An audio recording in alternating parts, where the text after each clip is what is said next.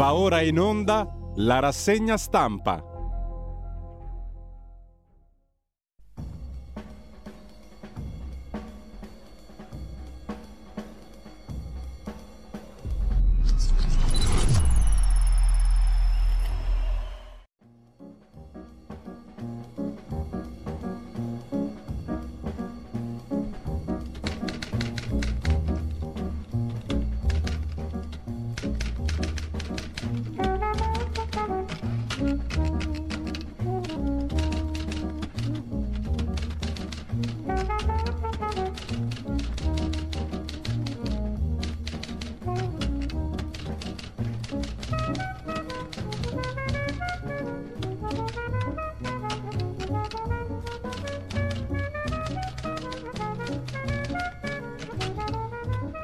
Cordiale buongiorno a tutte le ascoltatrici e a tutti gli ascoltatori da Giulio Cainarca. Ben trovati all'appuntamento con la rassegna stampa. È giovedì 11 agosto, siamo puntualissimi, sono le 7.30 barra 7.31. Buongiorno a Federico Borsari in regia e a chi ci sta seguendo da casa. Intanto, subito, come al solito, vi ricordo il nostro sito. Come al solito, mica tanto perché non ve l'ho ricordato spesso in questi giorni, è ancora lì, radiolibertà.net e potete anche decidere di sostenere la radio in vista dell'autunno caldo. Si dice sempre così ogni anno. Ogni anno c'è l'autunno caldo. Quest'anno c'è anche per noi ed è molto vero. Tutto questo. Comunque fate i vostri conti, fate le vostre valutazioni. Se vi avanza qualcosa potete anche sostenere la radio. Si parte da poco, 8 euro al mese.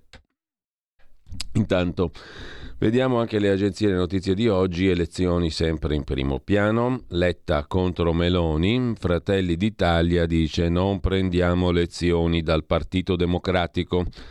C'è poi l'altro capitolo, Azione Italia Viva, tutta l'Italia si sta domandando cosa faranno Calenda e Renzi, vanno verso l'intesa. Se sono rose, ha detto Matteo Renzi, anche la questione delle liste mm, entro Ferragosto è in primo piano, vedremo chi si candiderà, cominciano a uscire voci. Intanto, secondo titolo, andiamo negli Stati Uniti, indagine sul fisco, Trump non risponde e attacca la procuratrice di New York definendola razzista e aggiungendo speriamo che l'FBI non abbia piazzato le prove per fregarlo, cioè sostanzialmente Trump. Tra gli alleati si fa largo l'ipotesi di una spia nella residenza di Trump in Florida, a Mar-a-Lago, dove sono stati portati via i documenti dal FBI. Terzo titolo, Ucraina, missili vicino a Zaporizhia, sempre dall'agenzia ANSA, in prima pagina, bombe a Nikopol, morti 13 civili, raid russi su abitazioni a Bakhmut, almeno sei morti secondo le autorità locali ucraine. Intanto ci informa sempre l'agenzia ANSA, Mattarella è arrivato ad Alghero, per le vacanze aereo di Stato atterrato poco dopo le 16 all'aeroporto di Alghero. In Sardegna. In Francia invece è morto il beluga estratto nella notte dalla Senna. È stato sottoposto a eutanasia durante il trasferimento in Normandia. C'è anche il primo italiano indagato per arruolamento con l'Ucraina. È un militante di destra di Casa Pound, genovese, diciannovenne. La mamma dice come mandiamo le armi all'Ucraina e mio figlio che combatteva per l'Ucraina lo indagate. Vedremo il tutto dopo. WhatsApp ha tre nuove funzioni per la privacy, fuori chat senza avviso, limiti a chi ci vede online e screenshot. Lo scoprirete solo smanettando e poi 200 ghiacciai sciolti in due secoli. Sulle Alpi zero termico salito a 5184 metri. Sulle Alpi svizzere un dato senza precedenti per arrivare allo zero termico.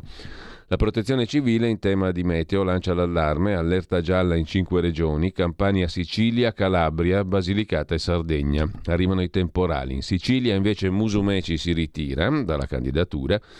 Cercatevi un candidato, dice il presidente uscente. Sono un presidente scomodo, ringrazio Meloni e la russa. Ha scritto su Facebook Musumeci comunicando di fatto il suo ritiro dalla candidatura alle regionali in Sicilia del 25 settembre sostenuta da Fratelli d'Italia. Lega e Fratelli d'Italia convergono su Prestigiacomo, ma Meloni non ci sta. Per la cronaca, bambino di 11 anni investito a Roma in gravi condizioni, richiesti esami tossicologici per il conducente dell'auto che lo ha investito e un elicottero cade in Valtellina. Morto il pilota, ferito 17enne, sarebbero padre e figlio, il velivolo è andato in avaria.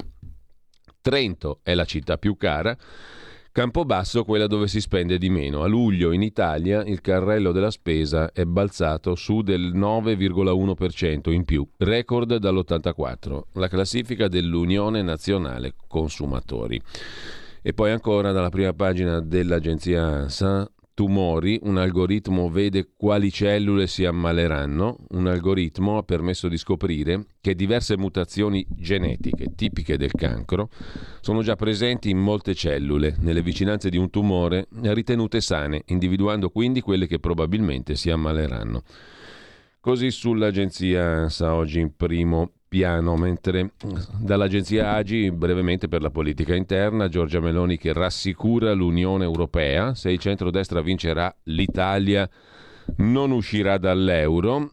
Letta si rivolge a lei dicendo vuole incipriarsi. La replica non ne ho bisogno. La Presidente di Fratelli d'Italia anzi aggiunge contro di me sciocchezze inventate dal potente circuito mediatico della sinistra, con noi nessun rischio per i fondi del PNRR, con la sinistra lo Stato viola le libertà individuali. Quel che resta del governo dei migliori lo analizza e poi passiamo ai quotidiani di oggi. Il nostro amico e collega Edoardo Montolli sul fronte del blog, il suo blog frontedelblog.it, ora che il governo dei migliori va mesto al tramonto, comincia a uscire qualche numero reale dell'economia italiana. Andiamo a vedere anche le prime pagine dei quotidiani di oggi. A questo punto cominciamo come al solito dal Corriere della Sera. Letta e Meloni sono scintille. Tra Letta e Meloni, scrive il Corriere della Sera nel sommario di prima pagina, sono scintille. Sale la tensione tra il segretario del PD e la presidente di Fratelli d'Italia, che si contendono il ruolo di primo partito e quindi di guida a Palazzo Chigi la presidenza del Consiglio. Ieri botta e risposta, si incipria, ha detto Letta di Giorgia Meloni, ma sta con Orban, prova a rifarsi l'immagine. Una frase replica a Meloni che tradisce la sua misoginia. Candidati, i primi nomi, l'altro tema, per il PD, candidato Carlo Cottarelli, Ilaria Cucchi con Verdi e Sinistra, Berlusconi con Forza Italia al Senato. Renzi Calenda vanno verso l'accordo. Intervista a Goffredo Bettini, voce storica del PD. Con Conte dopo il voto la politica è imprevedibile, dice Giuseppe Conte.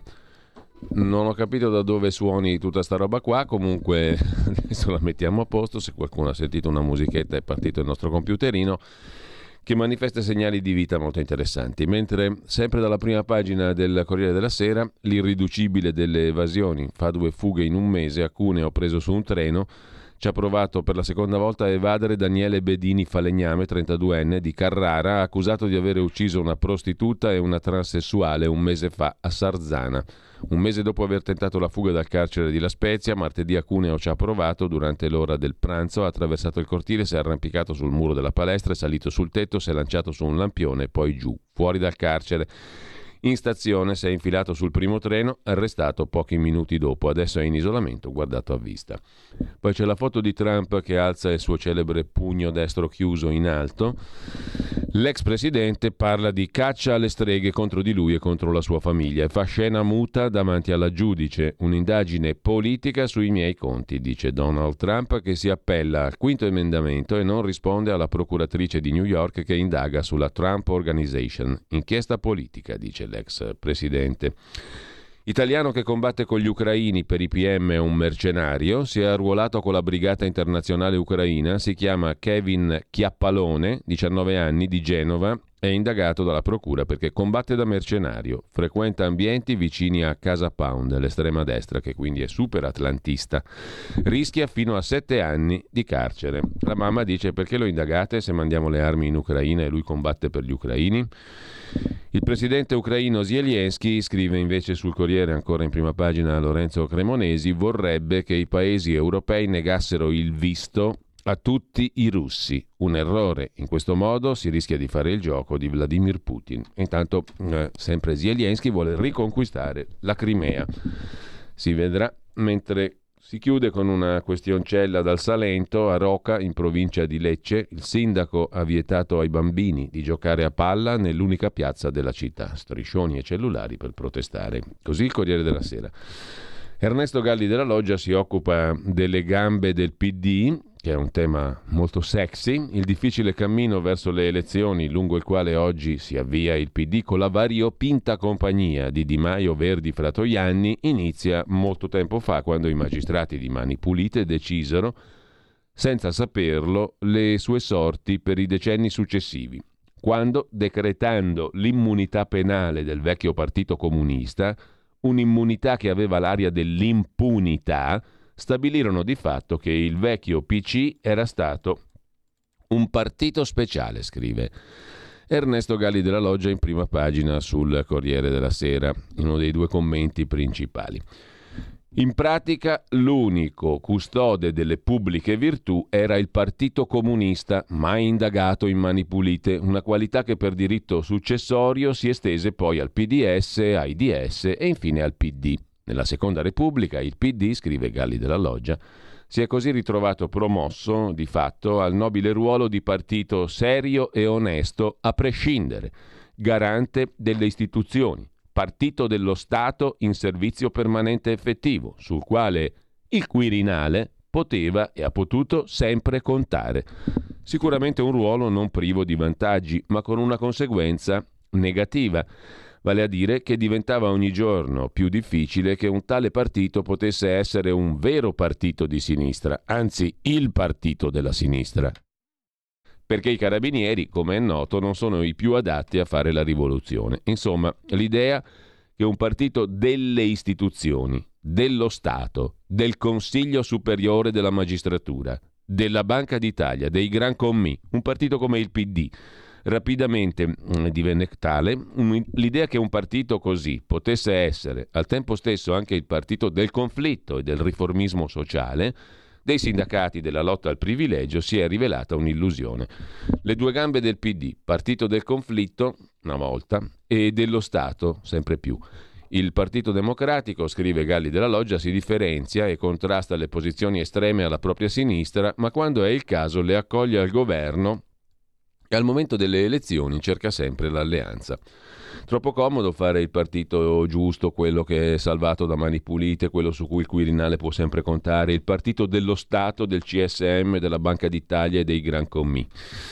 E nel contempo cercare di corteggiare anche quel che rimane della sinistra. Non ce la fanno più questi qua, scrive Galli della Loggia. Mentre lasciamo la prima pagina del Corriere della Sera Andiamo a vedere per come ce li propone la nostra ottima edicola, le altre prime pagine. Avvenire, il quotidiano di ispirazione cattolica, mette in taglio alto la strage nel mare Egeo, oltre 50 dispersi nel drammatico naufragio avvenuto ieri. La fossa comune più vasta del mondo è il Mar Mediterraneo. Le acque hanno inghiottito solo quest'anno più di mille persone che tentavano di arrivare in Europa. L'ultima odissea si è interrotta al largo dell'isola greca di Carpathos. Solo 29 i salvati. Intanto sono ricominciati i ricollocamenti europei dall'Italia verso Francia e Germania. Siamo sulla strada giusta, dice la ministra uscente dell'interno Lamorgese al quotidiano Avvenire. La L'altro tema è un'intervista, poi la vediamo meglio. L'altro titolo, anzi, di avvenire in prima pagina si riferisce a un'intervista di Eugenio Fatigante a Giuseppe Conte, il leader dei 5 Stelle. Ora basta armi, dice tra le altre cose Conte. La destra è una tigre di carta, si batte sulle proposte, prima urgenza il lavoro.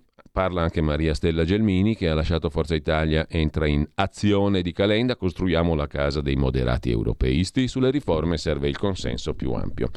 Da avvenire ci trasferiamo alla prima pagina di Domani, il quotidiano di Carlo De Benedetti.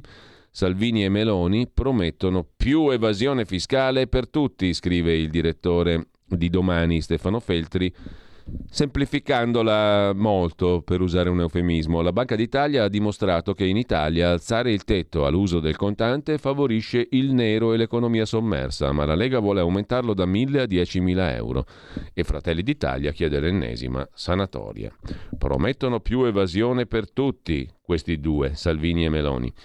Andiamo a vedere il fatto quotidiano di Marco Travaglio. Qui c'è il fotomontaggio al quale spesso ricorre il fatto per eh, la sua prima pagina, il titolo principale, Stanlio e Olio, vale a dire Matteo Renzi e Carlo Calenda. Immorale, Otelma, siete una setta. Renzi e Calenda oggi si sposano, ma finora si insultavano. L'ultima farsa. Ora si alleano perché Carlo Calenda non ha le firme, Matteo non ha i voti. Nel frattempo, nel Partito Democratico ci sono più chiappe che seggi elettorali, più sederi che seggi, scrive il Fatto Quotidiano. I big si vogliono capilista, fuga dai collegi, ressa per i collegi blindati nell'ex Emilia Romagna, tra virgolette, rossa. Carlo Cottarelli, mister Fondo Monetario esperto di tagli, è il candidato neoliberista ideale per quell'equivoco centrista chiamato Partito Democratico.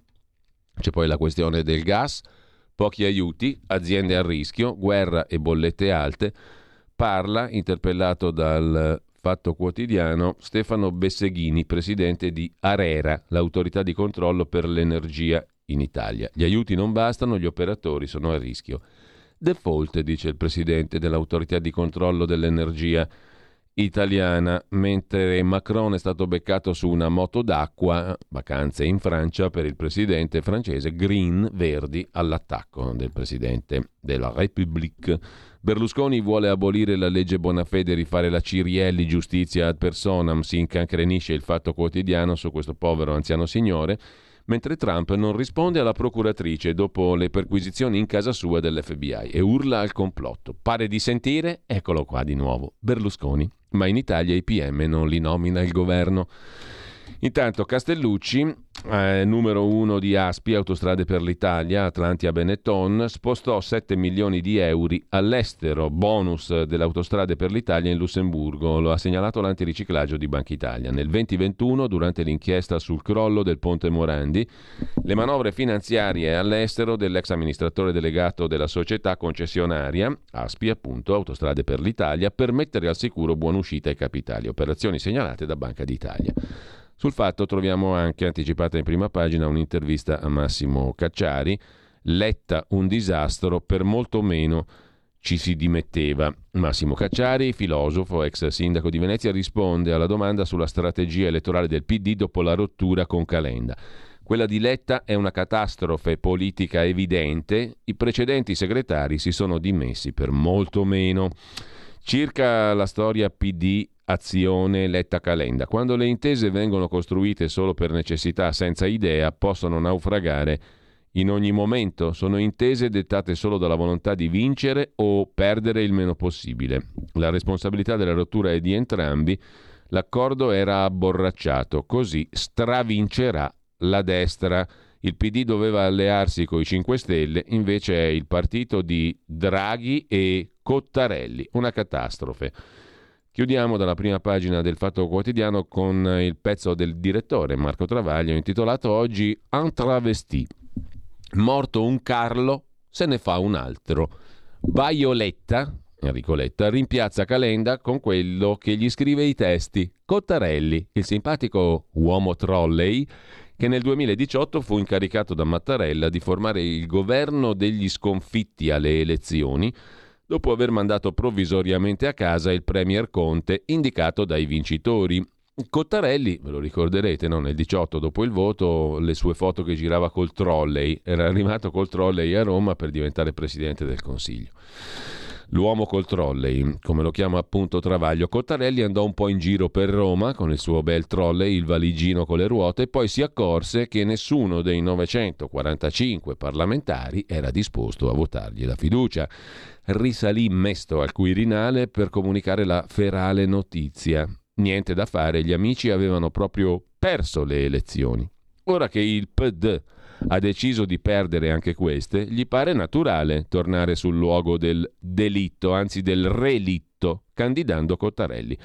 L'annuncio di Letta e Bonino coincide con quello degli alleati Cocomerari, Bonelli e Fratoianni sulle candidature di Abubakar Sumahoro e Ilaria Cucchi.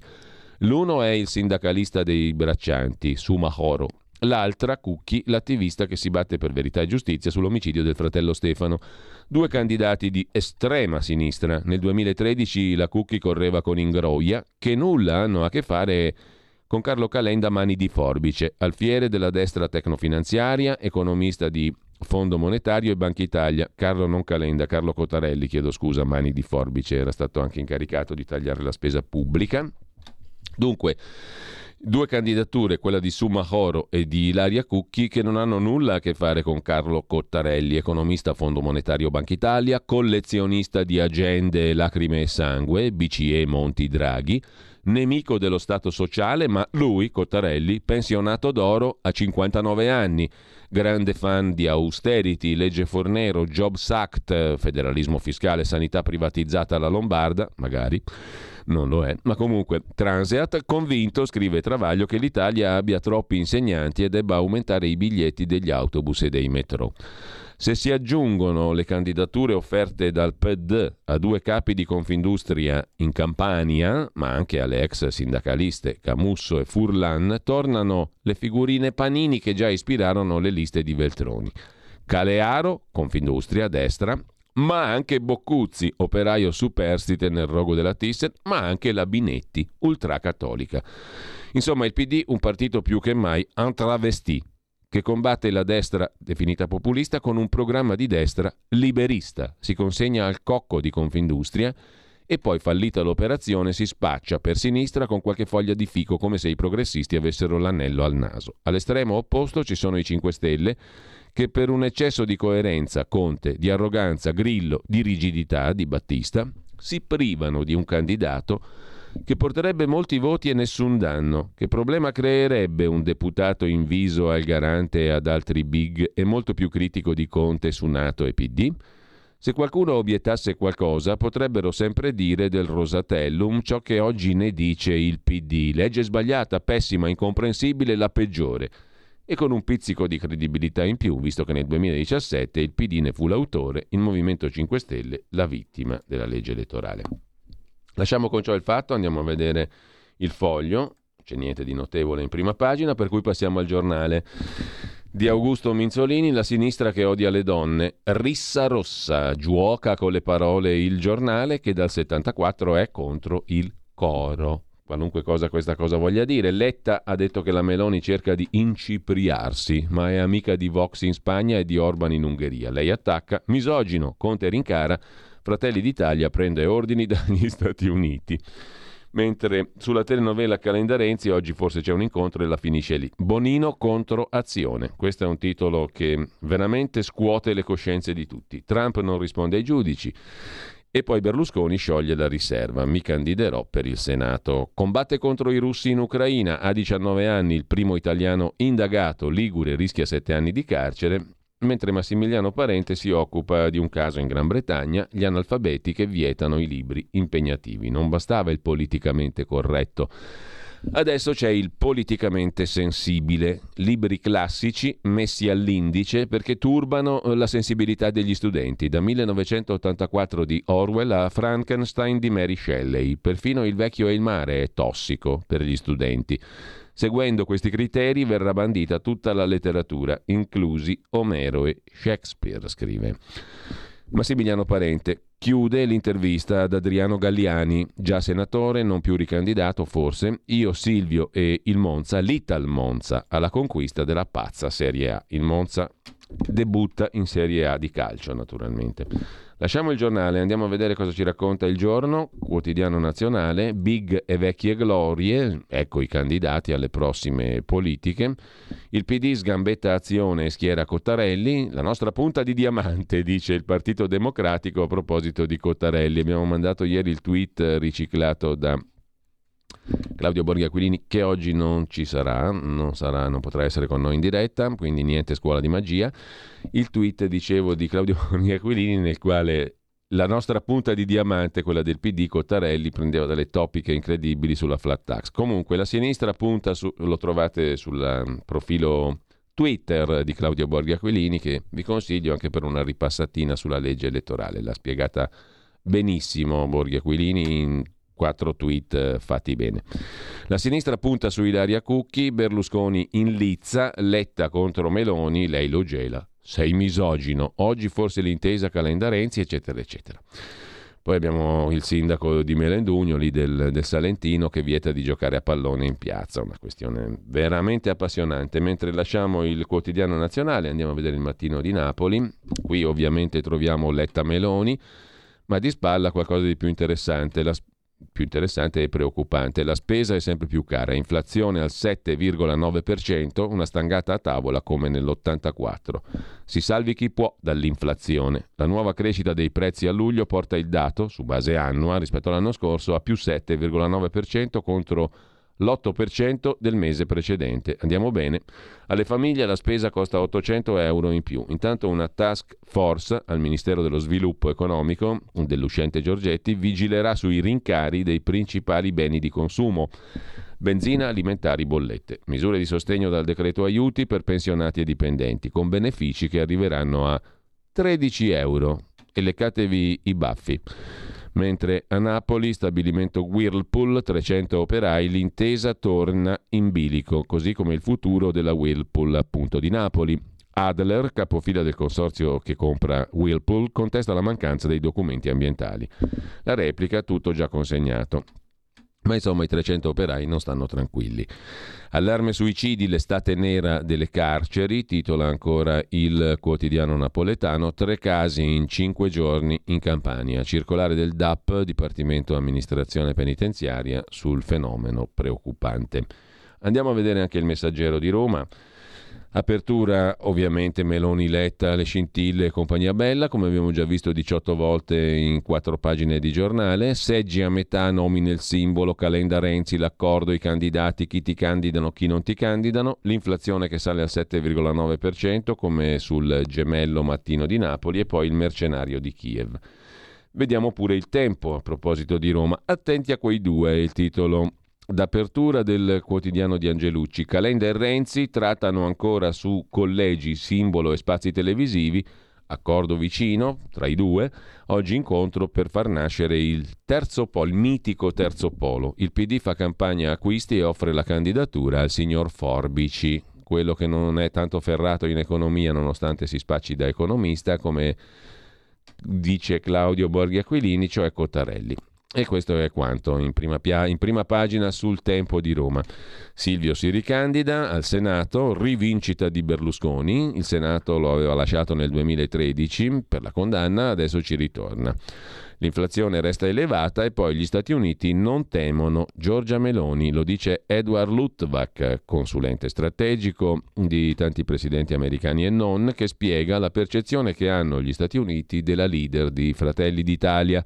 Conosco Giorgia Meloni da vari anni, dice Luttwak, sono stato testimone della sua evoluzione intellettuale, rappresenta una nuova generazione politica che nulla ha a che fare col fascismo e vuole mantenere l'Italia al fianco degli Stati Uniti. L'intervista di Pietro De Leo la vediamo poi più in dettaglio. Nel frattempo andiamo a vedere anche che cosa la Repubblica, naturalmente, il quotidiano La Repubblica, il ritorno di Berlusconi è il titolo principale, si candida al Senato, mentre Letta punta su economia e giustizia sociale con Cottarelli e Cucchi. Che coppia, Cottarelli e Cucchi. Cosa hanno in comune? Trova le differenze e le analogie. Evasione fiscale, Trump si rifiuta di rispondere davanti al procuratore di New York, commenta da par suo Gianni Riotta e poi l'appello per il clima, 150.000 adesioni. Il salvataggio delle donne vittime di uomini violenti. Rubina Del Rico fa la psicologa, lavora con Giraffa, un'associazione nata a Bari 25 anni fa. Donne che volevano aiutare altre donne in difficoltà e spesso in pericolo. Con ciò lasciamo anche la prima pagina di Repubblica che ospita anche l'intervento mm, imperdibile peraltramente di Carlo Cottarelli che spiega ecco perché mi candido. Vediamo un po' cosa scrive. Mister Forbici, l'uomo trolley, come lo ha battezzato con eh, dubbio buon gusto il direttore del Fatto Quotidiano Marco Travaglio. Caro direttore, scrive l'uomo trolley, come riportato ieri dai media, ho accettato l'invito di Più Europa, e scusate se è poco, e del Partito Democratico di candidarmi per le prossime elezioni. Vorrei chiedere l'ospitalità di Repubblica per spiegarne le ragioni, scrive Cottarelli. La decisione è stata rapida per un motivo ben preciso. Non è quello che pensate voi, ascoltatrici e ascoltatori, il motivo ben preciso è un altro. Le prossime elezioni sono le più importanti, il bene del paese, non che, era già comp- che si capiva che era uno di quella parte lì, no, è il bene del paese che ha determinato Cottarelli a decidere rapidamente di schierarsi per il PD. Le prossime elezioni sono le più importanti che abbiamo avuto da anni e forse che avremo nei prossimi anni. Niente po' di meno. Qualunque cosa questa frase voglia dire. E mi sembrava giusto scendere in campo. Si dice così, no? Scherza Cottarelli con humor cremonese. Direttamente scendere in campo. Perché questa importanza? Primo, perché si confrontano in modo netto due visioni politiche del mondo, una progressista, una conservatrice. Secondo, perché i prossimi anni saranno decisivi per il futuro economico del nostro paese. L'Italia è a un bivio politico. Le due visioni del mondo, conservatrice e progressista, sono entrambe legittime. Concede Cottarelli, non ci sarebbe bisogno di dirlo, ma i toni troppo accessi, accesi sarebbe, delle ultime campagne giustificano il chiarimento. Ma sono visioni molto diverse, non c'è uguaglianza tra i conservatori e i progressisti. Per me essere progressista, scrive il compagno Cottarelli, vuol dire compagno. Questa parola qui che aveva una nobiltà straordinaria è diventata qualcosa mm, di francamente molto ambiguo a essere ottimisti, a, a essere, mm, come dire, mm, anche fin troppo generosi. Insomma, compagno era una bellissima parola, vuol dire spartire il pane con qualcuno, cum panes, una roba del genere. Insomma, eh, mettere il pane in comune con qualcuno, essere compagni, questo vuol dire mangiare insieme. Dividersi l'alimento essenziale e fondamentale ed è diventata una roba che Cottarelli è il compagno. Fate voi. Comunque per me essere progressista vuol dire mettere al centro della politica la giustizia sociale, intesa come possibilità di crescita personale che tutti devono avere, indipendentemente dal fatto di essere nati da una famiglia benestante o meno, dal fatto di essere nati maschi o femmine, al nord, al centro al sud, con disabilità o meno. Amici cari, scrive Carlo Cottarelli, è l'articolo 3 della nostra Costituzione ovvero sia dare una possibilità a tutti. Scrive Mr. Trolley, essere progressista vuol dire anche essere solidari, solidari. Essere progressista vuol dire anche essere solidari, c'è scritto così su Repubblica, solidali ovviamente, con che poi comunque è sbagliato perché essere progressista al singolare vuol dire essere solidali al plurale, boh, con chi è stato meno fortunato della vita sarà nella vita. C'è una quantità di refusi che fa spavento nel pezzo di Cottarelli. O li ha sbagliati lui o non li ha corretti il correttore, ma comunque, insomma, dategli un occhio a Repubblica, ai pezzi che pubblicate. Ad ogni modo, avere quindi una tassazione progressiva e non una flat tax, su cui ha fatto una bellissima figura, andate sul profilo Twitter di Claudio Borghi Aquilini e vi gustate mm, la gaffe con la E del Cottarelli sulla flat tax di qualche annetto fa. Vuol dire combattere, essere progressista vuol dire essere solidari con chi è stato meno fortunato della vita, vuol dire combattere l'evasione fiscale e non pensare sempre a che nome debba avere il prossimo condono fiscale mascherato, in modo che il peso delle tasse sia distribuito in modo più equo e non ricada solo su chi ora paga per gli altri. Insomma, se questo diventa senatore o deputato avremo un parlamentare che scrive un italiano meraviglioso e non glielo correggono. Essere progressista vuol dire guardare all'Europa come entità politica che si deve sviluppare ulteriormente perché la sua, dell'Europa voce, nel mondo conti di più. E non guardarla come altri fanno, solo come capro espiatorio quando le cose vanno male in Italia. Mi sta venendo in mente la famosa lettera eh, di Peppino, di Totò e Peppino, la lettera che mh, mm, i fratelli Capone, ehm, che Totò detta a Peppino siamo, noi siamo i fratelli Capone, eccetera, eccetera. Leggendo il pezzo di Cottarelli, non so perché, o oh, sarò particolarmente messo male io, ma mi viene in mente quella roba là. E adesso chiediamo all'ottimo Federico di andare a recuperare, perché è un classico, la lettera di Totò e Peppino. Facciamo così, io leggo Cottarelli e tu mi mandi quella lì in sfumata, diciamo, no? Poi sfumi me e mandiamo i due che sono protagonisti di una scena memorabile del nostro cinema. Dunque, essere progressista vuol anche dire essere solidari con chi è stato meno fortunato della, vi- della vita. Avere quindi una tassazione progressiva, non una flat tax. Signorina? Signorina? Dove sta? Chi è? La signorina. Quale signorina? Hai detto signorina? È entrata la signorina. E che dice? Signor... Avanti! Animale, signorina! È l'intestazione autonoma della lettera. Oh, signorina. Eh, Non era buona quella signorina. Chiaro. Signorina, veniamo, veniamo,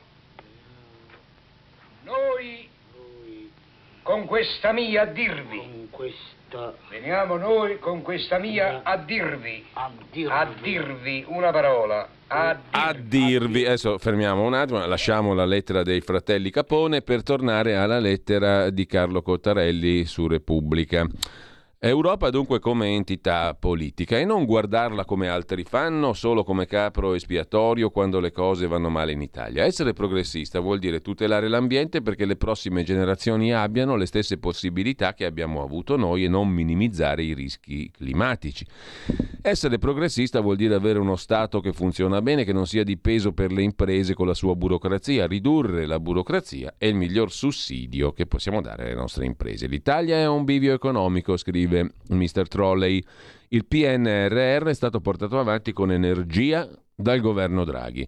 Questo, insieme a un uso oculato delle risorse messe a disposizione dall'Unione Europea e dalla BCE, ha consentito una forte ripresa. Non siamo più il fanalino di coda dell'Europa, anzi.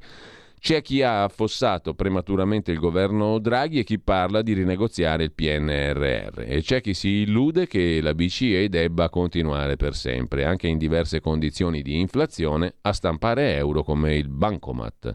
Gli spazi di bilancio andranno inevitabilmente a ridursi. Diventa fondamentale usare le più limitate risorse in modo oculato, priorità, istruzione, sanità, investimenti pubblici. Temo che, forse non tutta ma una parte della destra, non si renda ben conto che il vincolo di bilancio diventerà più stretto nei prossimi anni. Non si spiegherebbero altrimenti le promesse elettorali già in circolazione. Da più di un anno ho lavorato con due componenti del fronte progressista. L'area liberal democratica, come presidente del Comitato Programma per l'Italia creato da Azione più Europa PRI e le associazioni Ali e i liberali per produrre idee per un programma politico dell'area e il PD come membro dell'osservatorio degli indipendenti delle Agorà Democratiche, iniziativa per far nascere dal basso idee per il PD.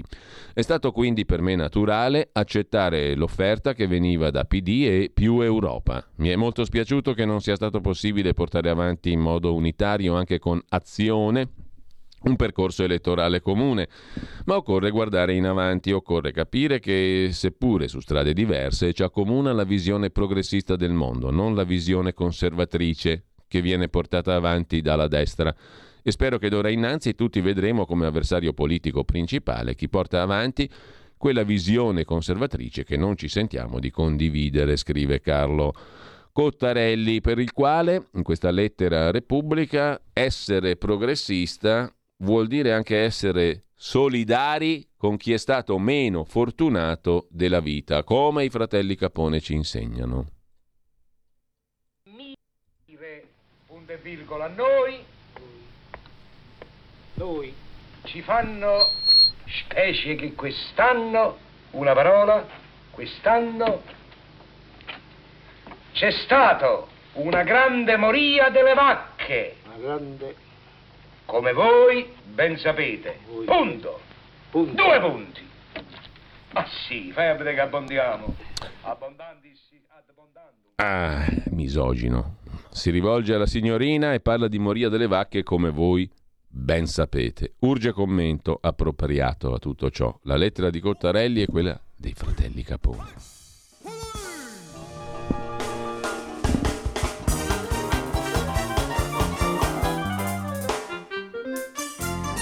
Perché la terra dei cacchi è la terra dei cacchi. E a proposito, continuiamo con la rassegna stampa. A proposito, non dei cachi ovviamente, ma delle cose importanti di oggi. Andiamo a vedere la stampa di Torino. Renzi, due punti, Calenda leader, poi Draghi bis. Scusate, ma ogni tanto ho la sensazione di vivere in una barzelletta. Invece è giovedì 11 agosto 2022, sono eh, circa le ore 8.09 e siamo in Italia eh, e si vota il 25 settembre. Non è una barzelletta. Condanniamo il fascismo e le leggi razziali, dice Giorgia Meloni. Le leggi razziali sono state emanate nel 1938, come qualcuno forse ricorda, e credo sia giusto oggi nel 2022 condannarle. Non c'è alcun dubbio, adesso non voglio scherzare sulle leggi razziali, sia per, fuori da ogni dubbio, non scherziamo su queste cose. Però, francamente, siamo al giovedì 11 agosto del 2022. Si vota il 25 settembre del 2022. Le leggi razziali. Dice Letta, questa qua è solo un'incipriata, è una fascistona, è una roba impresentabile, sta con Orban e Vox. Questo è il livello della discussione. Forse i fratelli Capone erano molto più progressisti di Cottarelli e molto più avanti di questi qui. Comunque eh, lasciamo la stampa con ancora mh, mm, Marco Follini che consiglia a Casini e Tabacci di fare un, pa- un passo indietro, un consiglio che i due seguiranno senz'altramente. E poi, sempre dalla prima pagina della stampa, Silvio Presidente, l'eterno ritorno, commenta da par suo Ugo Magri. E mm, cosa ci rimane dalla prima pagina della stampa? Carlo Petrini, fondatore di Slow Food, le comunità verdi per salvare la terra. Auguri e buon lavoro. Eh, la verità la verità di Maurizio Belpietro di che cosa si occupa oggi? Lo vediamo subito. Di 961.000 la miseria prigionieri di speranza. Sono mica pochi, eh? perfettamente sani ma chiusi in casa perché positivi al tampone.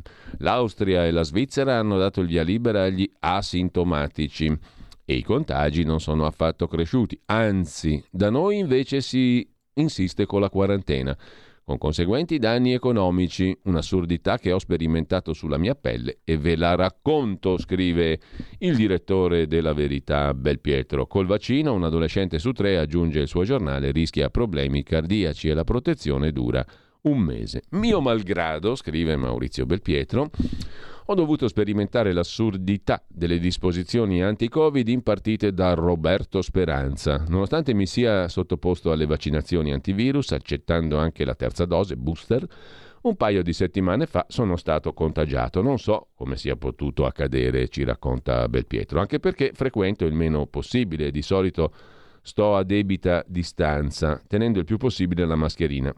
Frequento in generale, intransitivo assoluto. Verbo intransitivo assoluto. Frequento il meno possibile, scrive Pietro. Oggi scrivono tutti benissimo in italiano. Comunque, al di là di questi dettagli, non vogliamo fare gli spocchiosi, i saccenti, per carità. Tuttavia, siccome non vivo sotto una campana di vetro, scrive il Bel Pietro, qualche volta mi capita di incontrare qualcuno, ciumbia, e con ogni probabilità ho contratto il coronavirus in una di queste occasioni. È altamente probabile, verrebbe da dire osservando il bel Pietro dall'esterno. Diciamo che se uno si becca il coronavirus, cioè la Covid, è molto probabile che l'abbia beccata da qualcun altro, o no? Sì, probabile, eh? Non è che uno sta sotto la campana di vetro e si becca la Covid. O può essere, tutto può essere. Comunque, al di là di questo, il bel Pietro si è beccato la Covid, cioè eh, gli si è impenetrato dentro, gli si è impenetrato dentro, come scriverebbero Cottarelli e i fratelli Capone, il coronavirus, il SARS-CoV-2, generando in lui la Covid. Mi sono accorto che qualcosa non funzionava, scrive il direttore della Verità, perché mi sono sentito più stanco del solito e avevo il naso che gocciolava, scrive il direttore della Verità. A causa del lavoro che faccio, ogni settimana sono costretto a sottopormi un, a un tampone perché altrimenti, Green Pass o no, gli studi televisivi non mi consentirebbero l'accesso. Ma fai a meno di andare in tv, dai, bel Pietro, anche te. È mica necessario, si vive solo se si va in tv, ma anche no, o sbaglio che te frega, così almeno evitavi di fare i tamponi. comunque, al di là di questo, che è un'opinione personale naturalmente, comunque, dunque, diciamo, scrive Belpietro, che con i test ho una discreta familiarità, al punto che qualche volta me li faccio da solo, scrive l'onanista direttore della Verità. E così è stato anche due settimane fa. Mi è bastato infilarmi quella specie di cotton fioc nel naso e poi metterlo a contatto con il liquido nella provetta, sentite com'è sexy l'operazione, facendo scendere un paio di gocce sul tampone anti-covid per scoprire di essere positivo, scrive Belpietro. Niente di male, visto che la maggior parte delle trasmissioni tv sono sospese.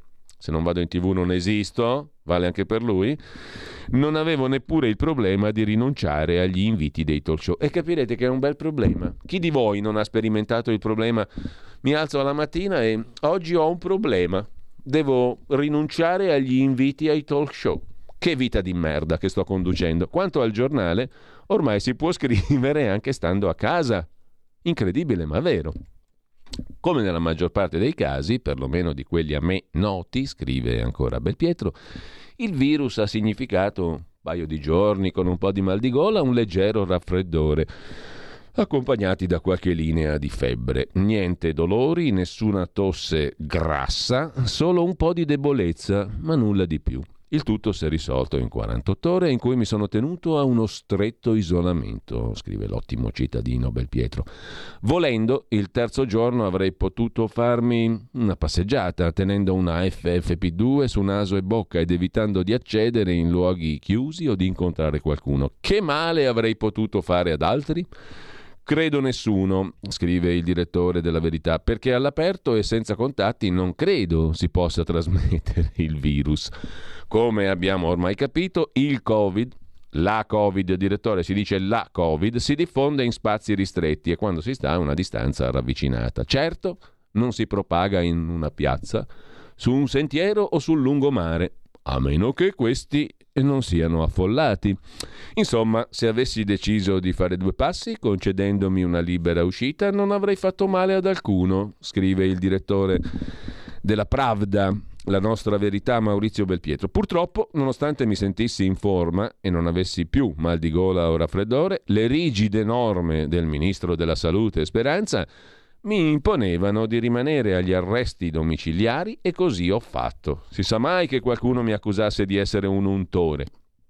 Detto ciò, mi domando che senso abbia imporre una quarantena in casa lunga una settimana o dieci giorni, soprattutto quando il contagiato non abbia più sintomi. Altrove si è stabilito di darci un taglio riducendo il periodo di isolamento ai primi giorni di malattia e consentendo poi alle persone di uscire se non hanno più sintomi. In Austria di recente, hanno addirittura consentito che gli insegnanti positivi e asintomatici possano tornare in aula a far lezione a patto che tengano la mascherina, ma da tempo a chi è contagiato è consentito di uscire di casa. Tutto ciò senza che vi sia stato un aumento dei casi. Da Vienna a Berna, anche qui l'obbligo di isolamento è stato cancellato. Insomma, si lamenta il nostro direttore della Pravda, costretto in casa benché sanissimo, sette giorni prigioniero di speranza. Oltretutto aveva anche il problema di rinunciare agli inviti dei talk show. Pensate che vita grama che ha condotto il direttore della Verità. In Svizzera, oltre il Brennero, fosse stato in Svizzera, Belpietro sarebbe stato libero. Anche oltre il Brennero, gli infetti senza sintomi possono uscire. Qui rimane lì isolamento che però non ha mitigato l'impatto del SARS-CoV-2, una follia che ho sperimentato pure io. Con ciò, e scusate se ho indugiato un po' troppo forse sull'articolo di fondo del direttore della Pravda, vediamo gli altri titoli della verità. Francesco Borgonovo si occupa di Oliver Stone che spiazza tutti e fa un film sul nucleare, unica soluzione. Boni Castellane si occupa di una sparata statalista, l'asilo obbligatorio. Nel programma del PD un'altra botta alle famiglie, scrive La Verità. Asili obbligatori è lo scippo del PD alle famiglie. Il Partito Democratico lancia la proposta di asilo obbligatorio perché è convinto che il posto giusto per crescere i bambini sia lo Stato nelle sue ramificazioni scolastiche, un tentativo di indottrinamento precoce che cancella ruolo e ambito formativo ai genitori a favore delle cosiddette agenzie educative. Tornando alla prima pagina della verità, c'è Cottarelli che getta la maschera, si candida col PD, Mario Giordano che si occupa di blackout e inflazione. Chi vuole il centro? Secondo i media è una corsa al terzo polo con l'agenda Draghi in mano, ma questi, lasciano, questi anni hanno lasciato un'eredità pesante e gli italiani sono tutt'altro che moderati, chiedono cambiamenti radicali. A chiudere la prima pagina della verità, Fabio Amendolara, Malta ci ha rifilato il killer che violenta i cavalli, l'incredibile storia di un nigeriano che ha ucciso un cinese era stato espulso da Malta. La storia pazzesca è raccontata in prima pagina e a pagina 13 il killer di Avellino rimbalzato da Malta. Lo cacciarono perché violentava i cavalli. Robert Omo Ha ucciso un cinese, ferito gravemente un bulgaro, ma siccome è arrivato col barcone, nessuno ha pianto le vittime. E sempre dalla verità in prima pagina, Trump alza lo scontro, il commento è di Stefano Graziosi e non risponde al giudice. Dopo la perquisizione dell'FBI, Trump alza lo scontro con la giustizia, si appella al quinto emendamento davanti alle domande della procuratrice che Trump ha definito razzista, attaccando l'inchiesta su di lui. Lasciamo con ciò la verità, andiamo a vedere anche Libero, poi abbiamo il quotidiano di Sicilia e Italia Oggi, ancora da vedere in prima pagina, e poi facciamo una prima piccola pausa perché sennò si seccano le fauci, che non è l'immunologo, ma appunto il, il, um, l'apparato, diciamo così, emissore del suono del soggetto parlante. Comunque, Libero apre la prima pagina con il PD nella Cipria fino al collo. Gaff sessista di Enrico Letta, il segretario del PD, ha accusato Giorgia Meloni di usare il belletto, il, il, la Cipria, appunto, per coprire le sue simpatie a destra. Eh, no, Giorgia Meloni era una nota compagna. Giorgia lo stronca se è un misogino. La sinistra tollera le signore soltanto se le può comandare, scrive Brunella Bolloli. E il dibattito qui è di livello molto elevato. Niente da dire sui Tampax PD, scrive Alessandro Sallusti per rimanere in alto in, nell'Empireo. Enrico pensi alle compagne. Giorgia Meloni per Enrico Letta è una che cerca di incipriarsi, mm, nel senso negativo della parola celare i propri difetti. Letta misogino? No. La misoginia è cosa seria. Ne hanno fatto sfoggio i profeti biblici, poi Omero che scrisse che essere infimo è la donna grandi della letteratura tipo Petrarca, Ariosto, Baudelaire. Celebre il suo Amare le donne intelligenti è un piacere da pederasti. Giacomo Leopardi scrisse In chi dell'uomo al tutto dà natura è minor. E giù giù fino a Italo Svevo. Le donne belle sembrano sempre dapprima intelligenti. No, Letta non ha detto una cosa misogena. Per farlo, scrive snobisticamente Sallusti, ci vuole conoscenza e un'intelligenza all'altezza dei misogini sopracitati. Letta ha detto invece una cosa stupida e banale, non delle cose intelligenti come Italo Svevo o come Omero. Essere infimo è la donna. Hm? Una cosa intelligente, Omero o non Omero. Letta ha detto una cosa stupida e banale come è banale lui. Vabbè, quella frase sulla cipria della Meloni è solo, sentite che roba, il rutto di un cafone perdente. Che mai, che mai oserebbe dire altrettanto su sua moglie, che poi è la giornalista del Corriere della Sera, Gianna Fregonara, che pure la Cipria la usa in abbondanza, non sulle sue donne di partito, che ne sono testimone, perché anche Sallusti va spesso in tv, anzi vive in tv, usano trucco e parrucco in abbondanza, passando mezze ore con l'estetista prima di una banale comparsata in tv. Allora, scusate, eh, meglio ridere, meglio essere ironici, però questi qui si lamentano anche che i giornali in Italia vendono poco, ma se uno deve comprare il giornale per leggere robe così, mi spiegate che cavolo lo compro a fare un giornale? Hm? Detto dal lettore, eh? lascia perdere che è la Pravda, è libero e quell'altro. Cioè, uno compra il giornale e si deve spupazzare pure un articolo di questo genere, no? Che ti dice che le donne del PD dovrebbero, cioè Letta dovrebbe occuparsi delle donne del PD e non parlare degli incipriamenti della Meloni, perché le donne del PD quando vanno in tv si truccano, si incipriano. Ma vi rendete conto a che livello siamo? Mi chiedo perché Letta non parli con altrettanta ironia e disgusto degli assorbenti della Boldrini, dei Tampax della Serracchiani, delle unghie dei piedi smaltati di Alessia Morani, del Rimmel di Paola De Micheli. Vuoi vedere che Sallusti lo nomina ministro della cultura nel prossimo governo di destra? Insomma, mettiamole alla berlina queste donne che fanno le donne. Margaret Thatcher, una che si cotonava i capelli. Ursula von der Leyen, quella che usa il rossetto. Ma vogliamo parlare di Nilde Iotti? Questa è facile. L'amante focosa di Palmiro Togliatti. A Letta non va giù che ci sia una donna a un passo da diventare prima Presidente del Consiglio nella storia della Repubblica e che questa non sia una donna di sinistra, conclude.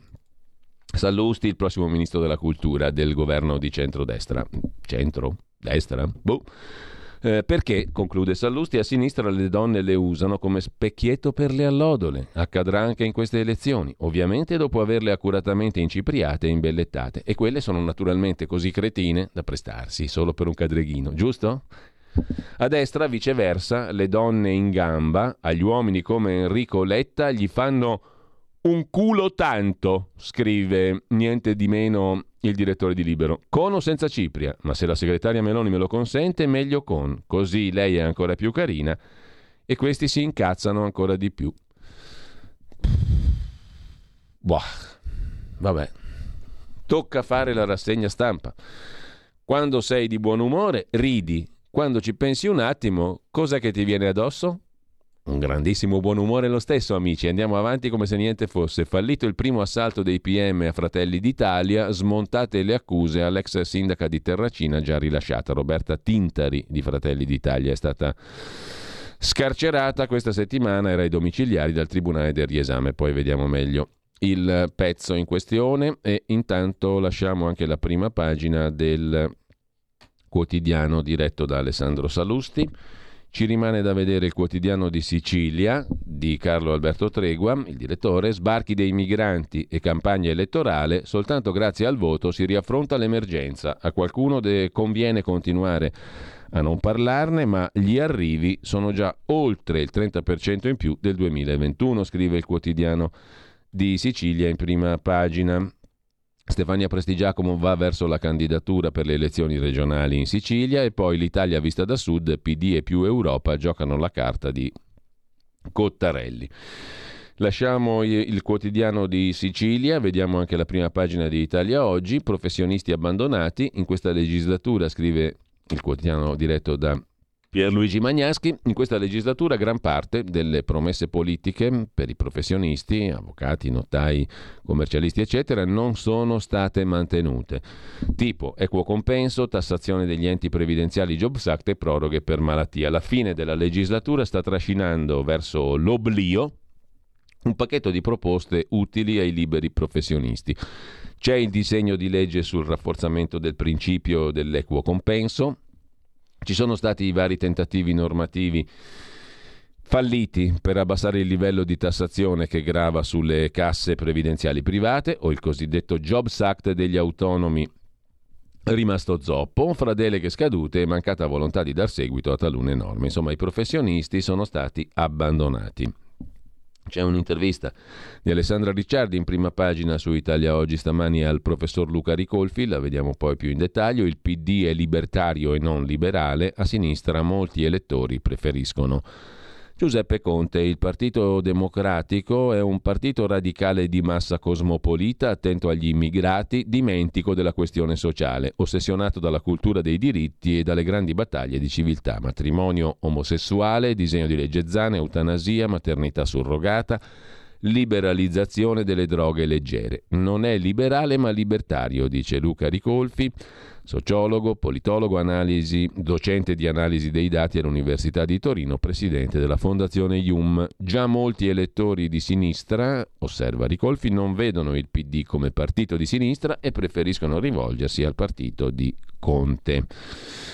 Chiude la prima pagina mm, del quotidiano Italia Oggi, oltre al PD che soccorre Di Maio e Tabacci. Tabacci in questi giorni ha detto che Di Maio è figlio mio, politicamente naturalmente, col diritto di tribuna. Il PD insomma fa, farà eleggere Di Maio e Tabacci facendoli eleggere generosamente col diritto di tribuna. Mentre Enrico Letta si perde in inconcludenti strategie, Carlo Calenda scrive per chiudere la prima pagina Italia Oggi nella rubrica diritto rovescio il corsivo. Carlo Calenda propone le cose da fare. 1. Atlantismo e europeismo. 2. Impresa 4.0, premiare chi investe. 3 fare rigassificatori e termovalorizzatori senza perdere tempo. 4. Transizione ecologica senza distruggere il Made in Italy. 5. Rivedere i danni dei 5 Stelle, reddito di cittadinanza e bonus. 6. Investire su sanità e istruzione per un grande patto generazionale. 7 privatizzare dove la presenza dello Stato non serve, Ilva Italia. 8. Salario minimo e lotta alle false cooperative. 9. Semplificare la pubblica amministrazione e attrarre i talenti. 10. Assetto istituzionale. 11 11. Non candidare a posti di governo chi non ha una forte esperienza amministrativa o gestionale. A questi punti di Calenda Letta aderisce e eventualmente quali non accetta. La politica seria sta tutto qui, tutto. I refusi abbondano oggi in ogni dove, ma comunque il resto sono solo chiacchiere che hanno stufato quasi la metà in aumento degli elettori che infatti non si scomodano più nemmeno per andare al seggio. Poi lo vedremo chi andrà al seggio e chi no. Eh, chiedo scusa, comunque adesso ci fermiamo, 8.30 sono già arrivate, incredibilmente. Alle 9 invece abbiamo una conversazione con il collega e amico Maurizio Bolognetti, proprio su questi temi di attualità della campagna elettorale e anche su uno dei candidati, parleremo anche di quello, che, di quale parliamo dopo, però del candidato in questione, poi avremo modo di fare qualche osservazione di carattere generale, non ad personam, perché le cose ad personam, tipo Belpietro e Sallusti, qui non ci piacciono. Mm, personalmente non mi piacciono, a chi piacciono vado a cercarsele altrove. Stai ascoltando Radio Libertà. La tua voce libera, senza filtri né censura. La tua radio.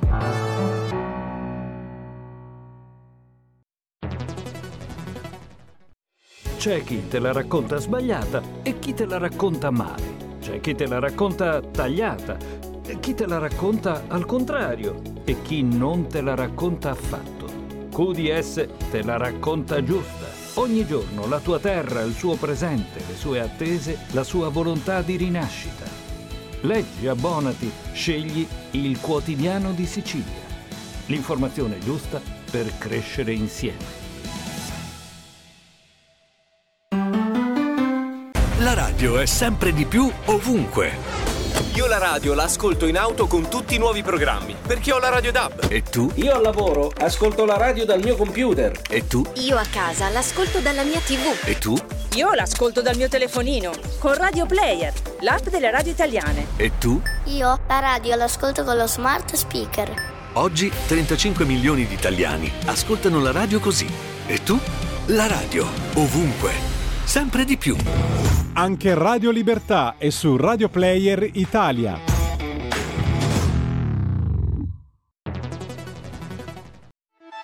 Stai ascoltando Radio Libertà, la tua voce libera, senza filtri né censure, la tua radio.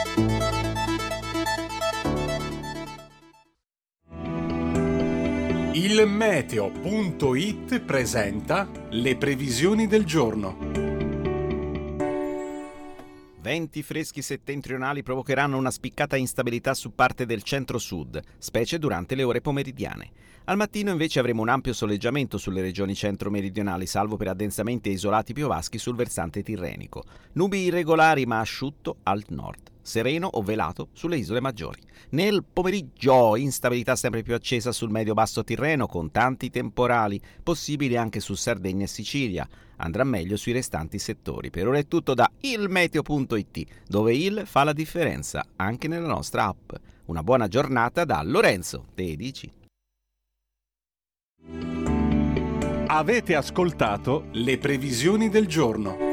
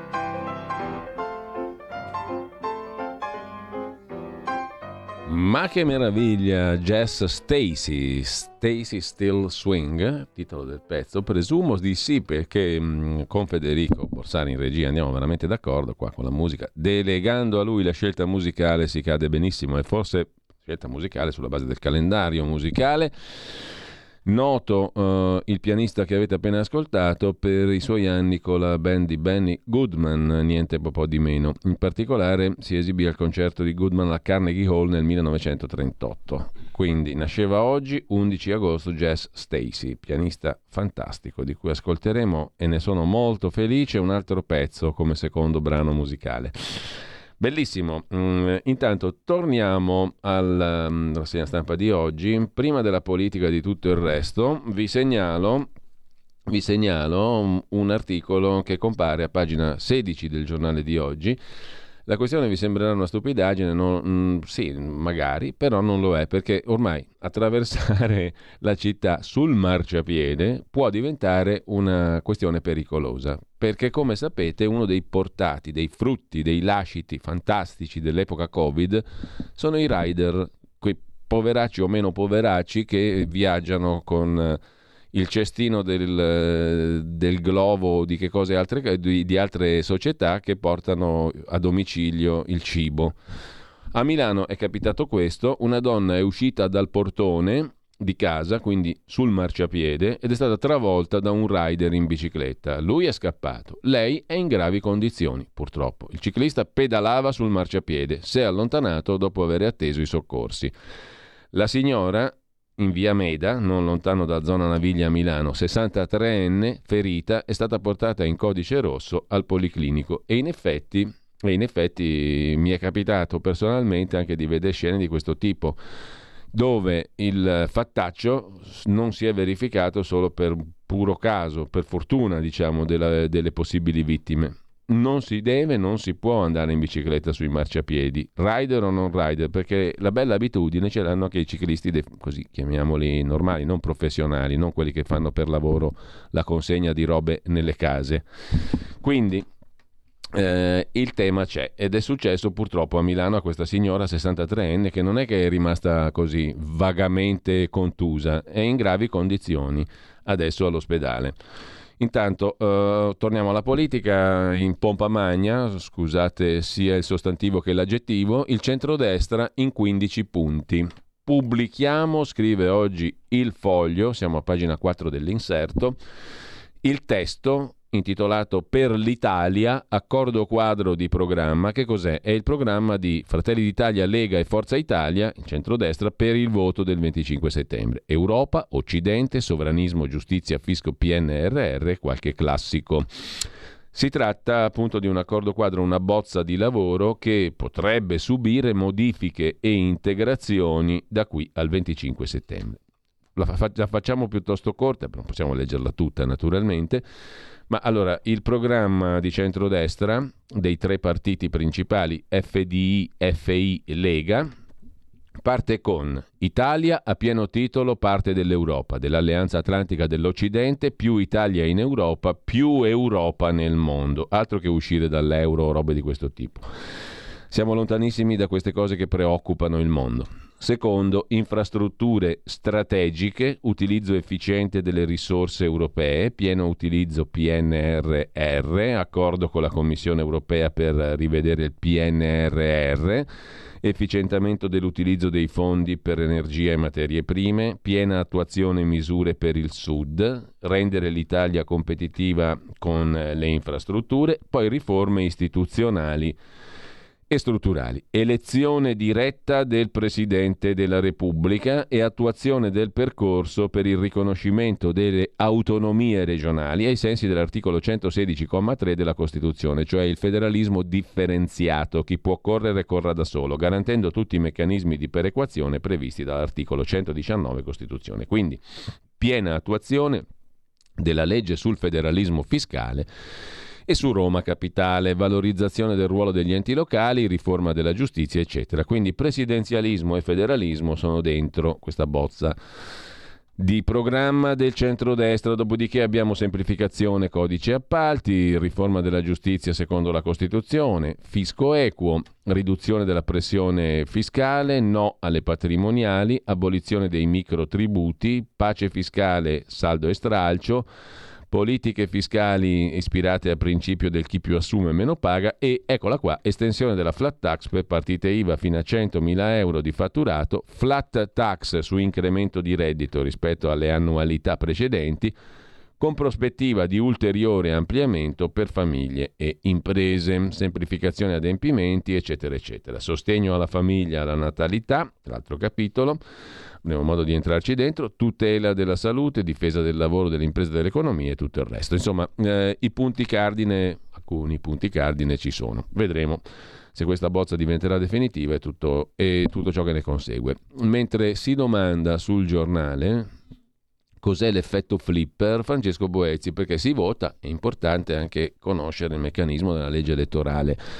Ha fatto, vi dicevo, una bella opera di divulgazione Claudio Borghi Aquilini sul suo profilo Twitter. Non è difficile anche documentarsi in proprio, naturalmente, su come funziona il Rosatellum, cioè la legge elettorale. Oggi il giornale attira la nostra attenzione sull'effetto flipper della legge elettorale. Che cos'è?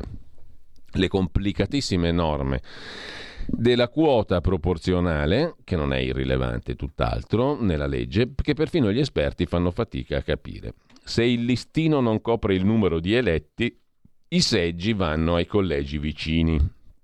Il cosiddetto effetto flipper. Che cos'è? È un pensiero in grado di accompagnare le segreterie di partito durante la composizione delle liste per le prossime elezioni. I dirigenti dei partiti che volessero la certezza di controllare la natura blindata di un seggio dovrebbero prendere in considerazione questa possibilità, il flipper, cioè un rimbalzo imprevisto, una variabile che può sconvolgere qualche piano, qualcosa può sfuggire e magari più di qualcosa. Il professor Alfonso Celotto, costituzionalista, chiarisce in cosa consiste il fenomeno. L'effetto flipper, dice Celotto, è uno degli aspetti di dettaglio della legge elettorale, il Rosatellum. Il cuore della legge è l'uninominale, poi però c'è anche il proporzionale, rispetto al quale bisogna tener conto dei famosi listini bloccati da 2-4 persone. Cosa può accadere?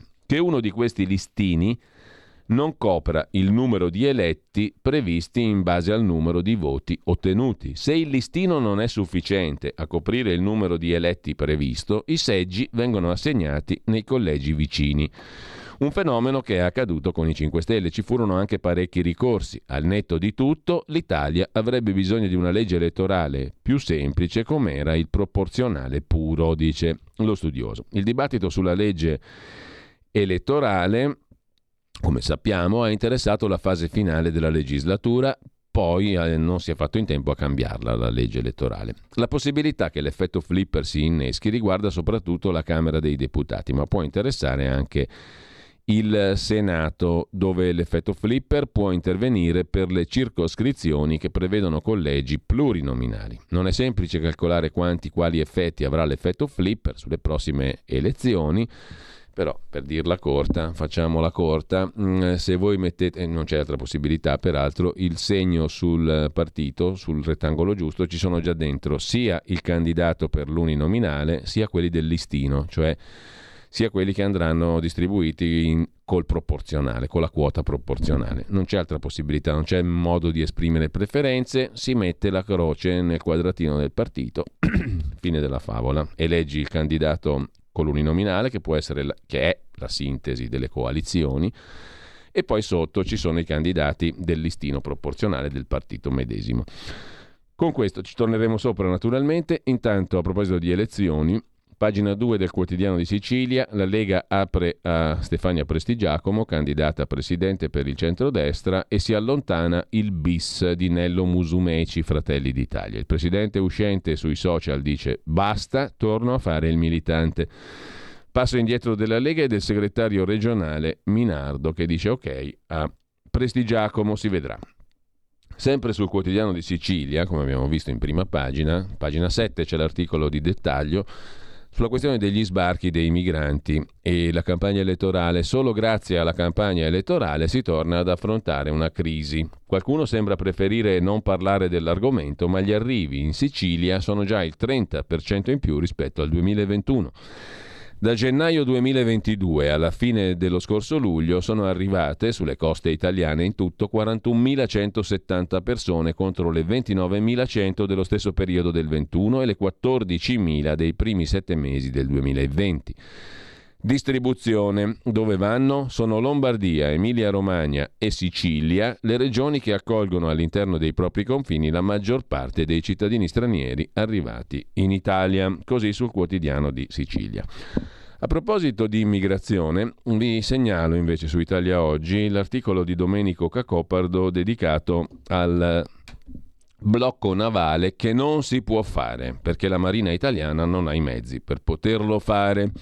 Alla spasmodica ricerca di titoli eclatanti, Giorgia Meloni smentisce se stessa quando aveva dichiarato che in questa campagna elettorale avrebbe fatto solo proposte praticabili e si lancia in una proposta estrema in materia di immigrazioni illegali, un nodo cruciale per i prossimi mesi dopo l'incremento più recente connesso al complicarsi della situazione alimentare nell'Africa e non solo.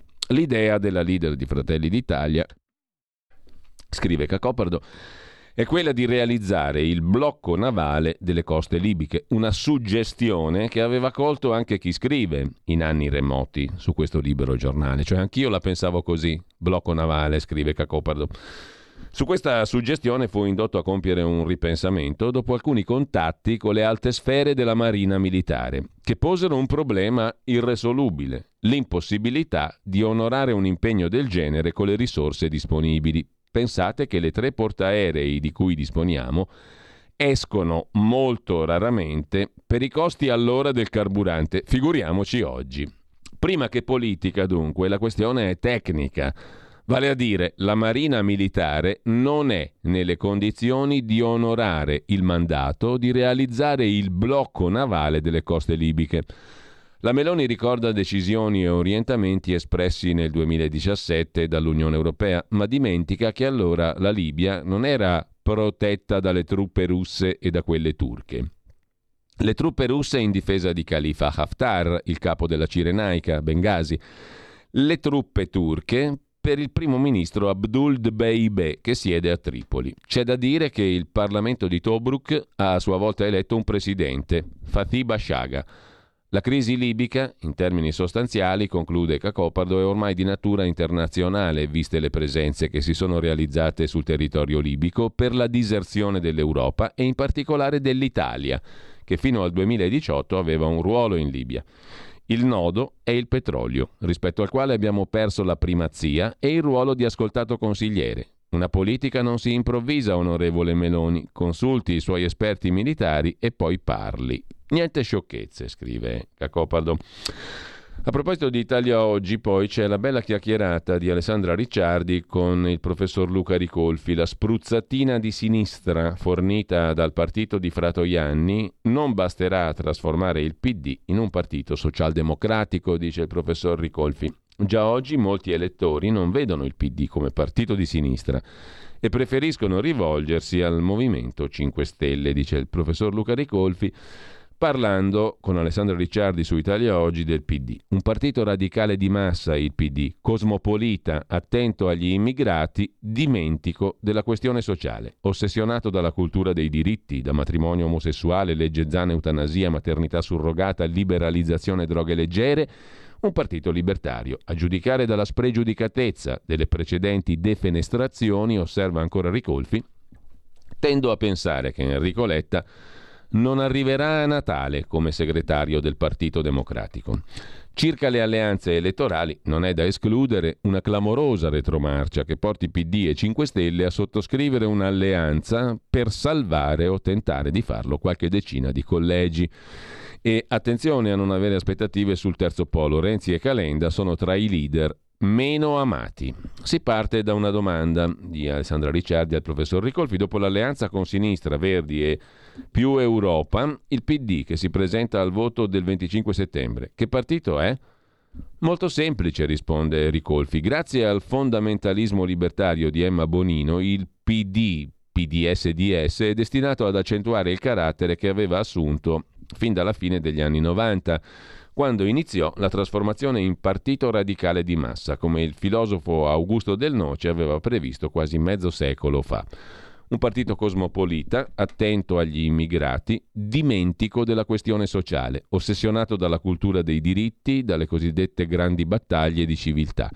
Matrimonio omosessuale, legge zane, eutanasia, maternità surrogata, droghe leggere. Il tutto condito con parole verdi, tutela dell'ambiente, economia green, sostenibilità, fonti rinnovabili, transizione ecologica, termovalorizzatori, no al nucleare.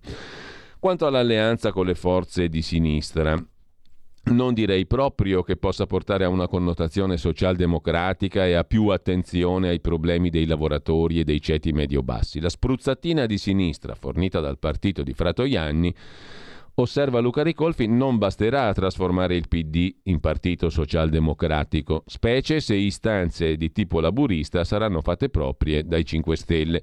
Già oggi molti elettori di sinistra non vedono il PD come partito di sinistra e preferiscono rivolgersi al partito di Conte. Il PD è un partito libertario non liberale se fosse liberale assumerebbe una posizione garantista sulla giustizia, difenderebbe la libertà di espressione anziché combatterla in nome del politicamente corretto, si batterebbe per abbassare le tasse anziché rispolverarne di nuove affinché anche i ricchi piangano, dice Ricolfi. Enrico Letta ha sbarrato la strada all'intesa con Renzi. Penso che ci siano molti fattori. Letta detesta Renzi, il famoso Enrico stai sereno. Secondo, Renzi non sarebbe un alleato docile a differenza di Frattoianni, Bonelli, Di Maio, Bonino. Terzo, data l'avversione di tanti elettori contro Renzi, un'alleanza con lui potrebbe danneggiare il PD anziché rafforzarlo. Che sbocco avrà il partito di Letta?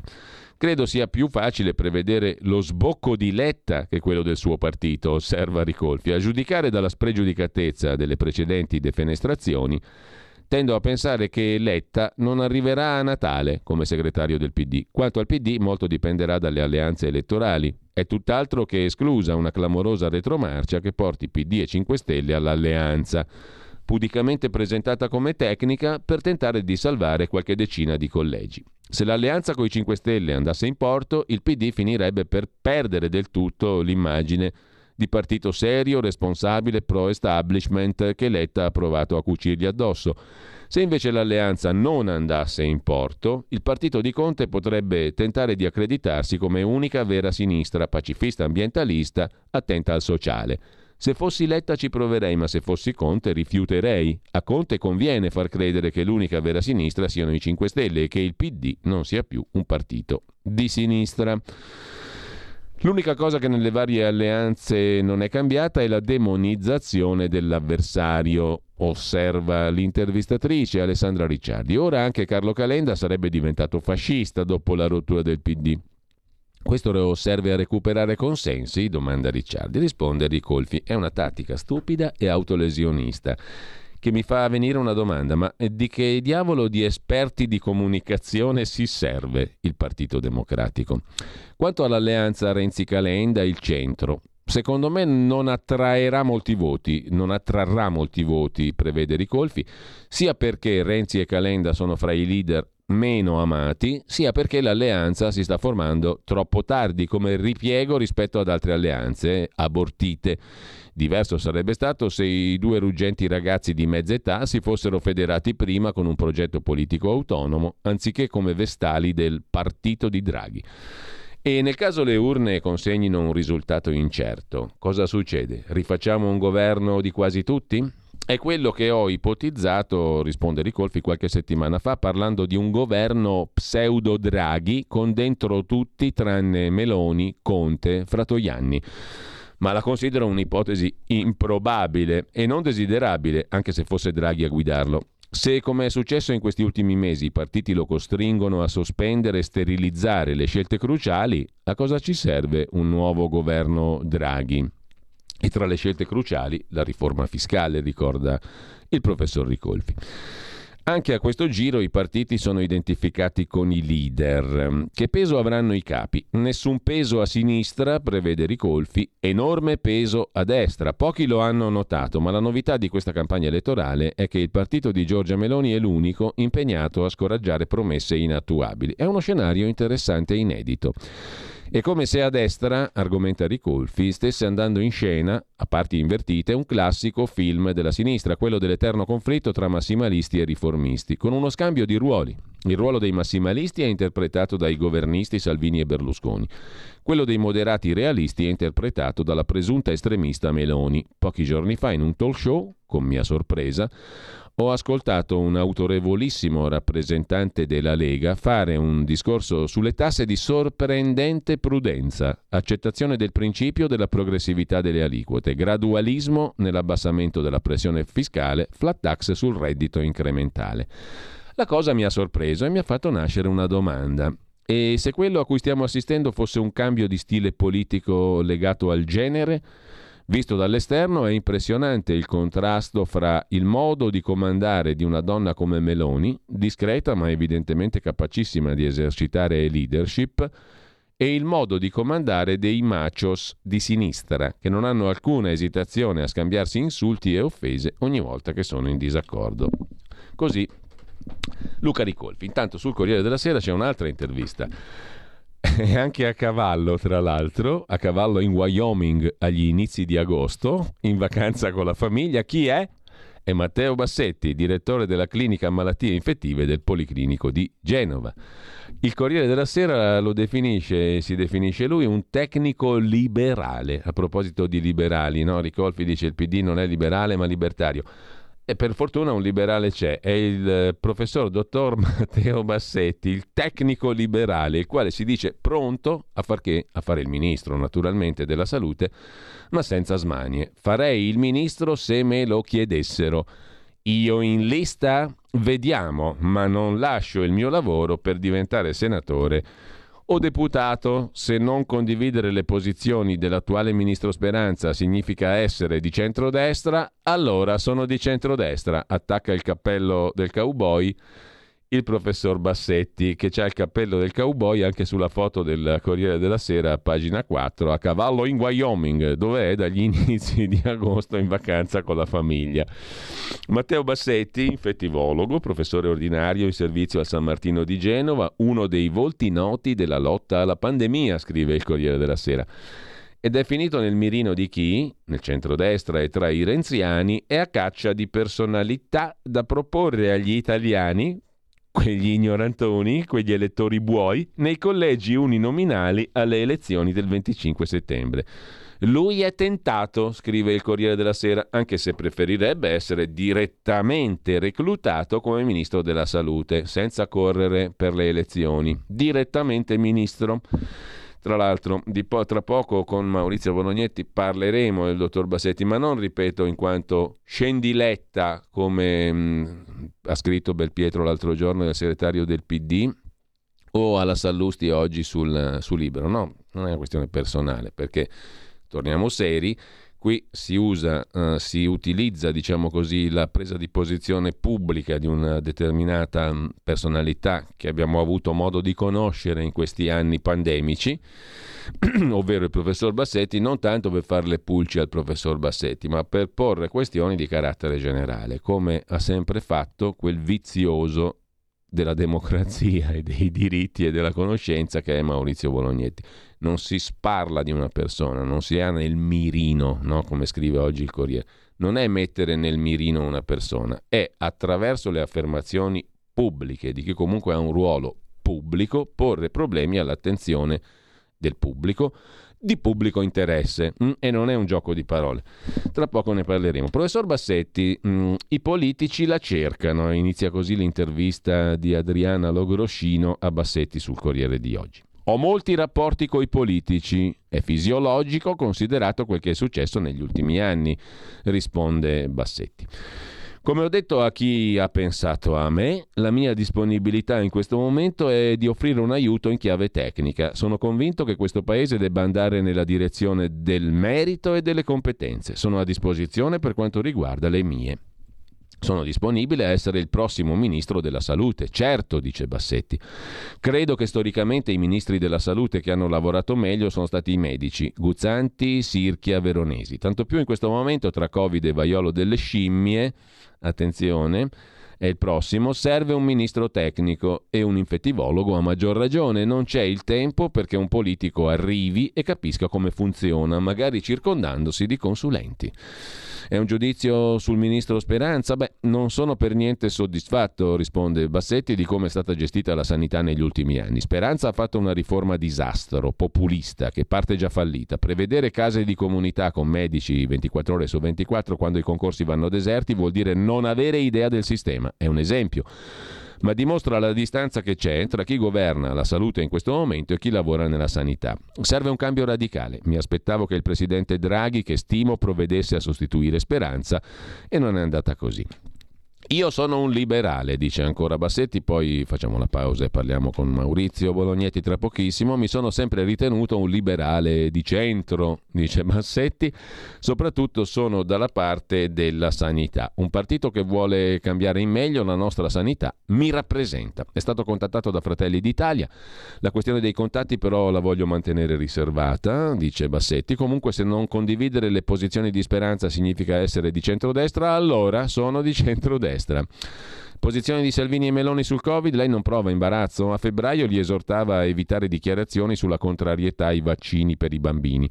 Nessun imbarazzo, risponde Bassetti. Entrambi hanno riconosciuto merito ai vaccini, tutto va circostanziato al momento. La loro critica più aspra riguardava il Green Pass, strumento non scientifico ma politico sul quale sono legittime le obiezioni. Oggi siamo in una fase diversa, le restrizioni servono sempre meno, dobbiamo imparare a convivere con il Covid. Insomma, se le chiedessero di candidarsi alle elezioni magari in un collegio per proporla come ministro della salute, lei lo farebbe? Vediamo, risponde Bassetti. Diciamo che preferirei essere chiamato come tecnico, come si fa per il ministro dell'economia. Prima si considera la competenza, poi l'area politica. Sono stato uno dei più giovani primari di malattie infettive. Non ho smanie di lasciare il lavoro che amo per diventare uno dei senatori o dei deputati, cioè uno qualunque. O ministro o picche.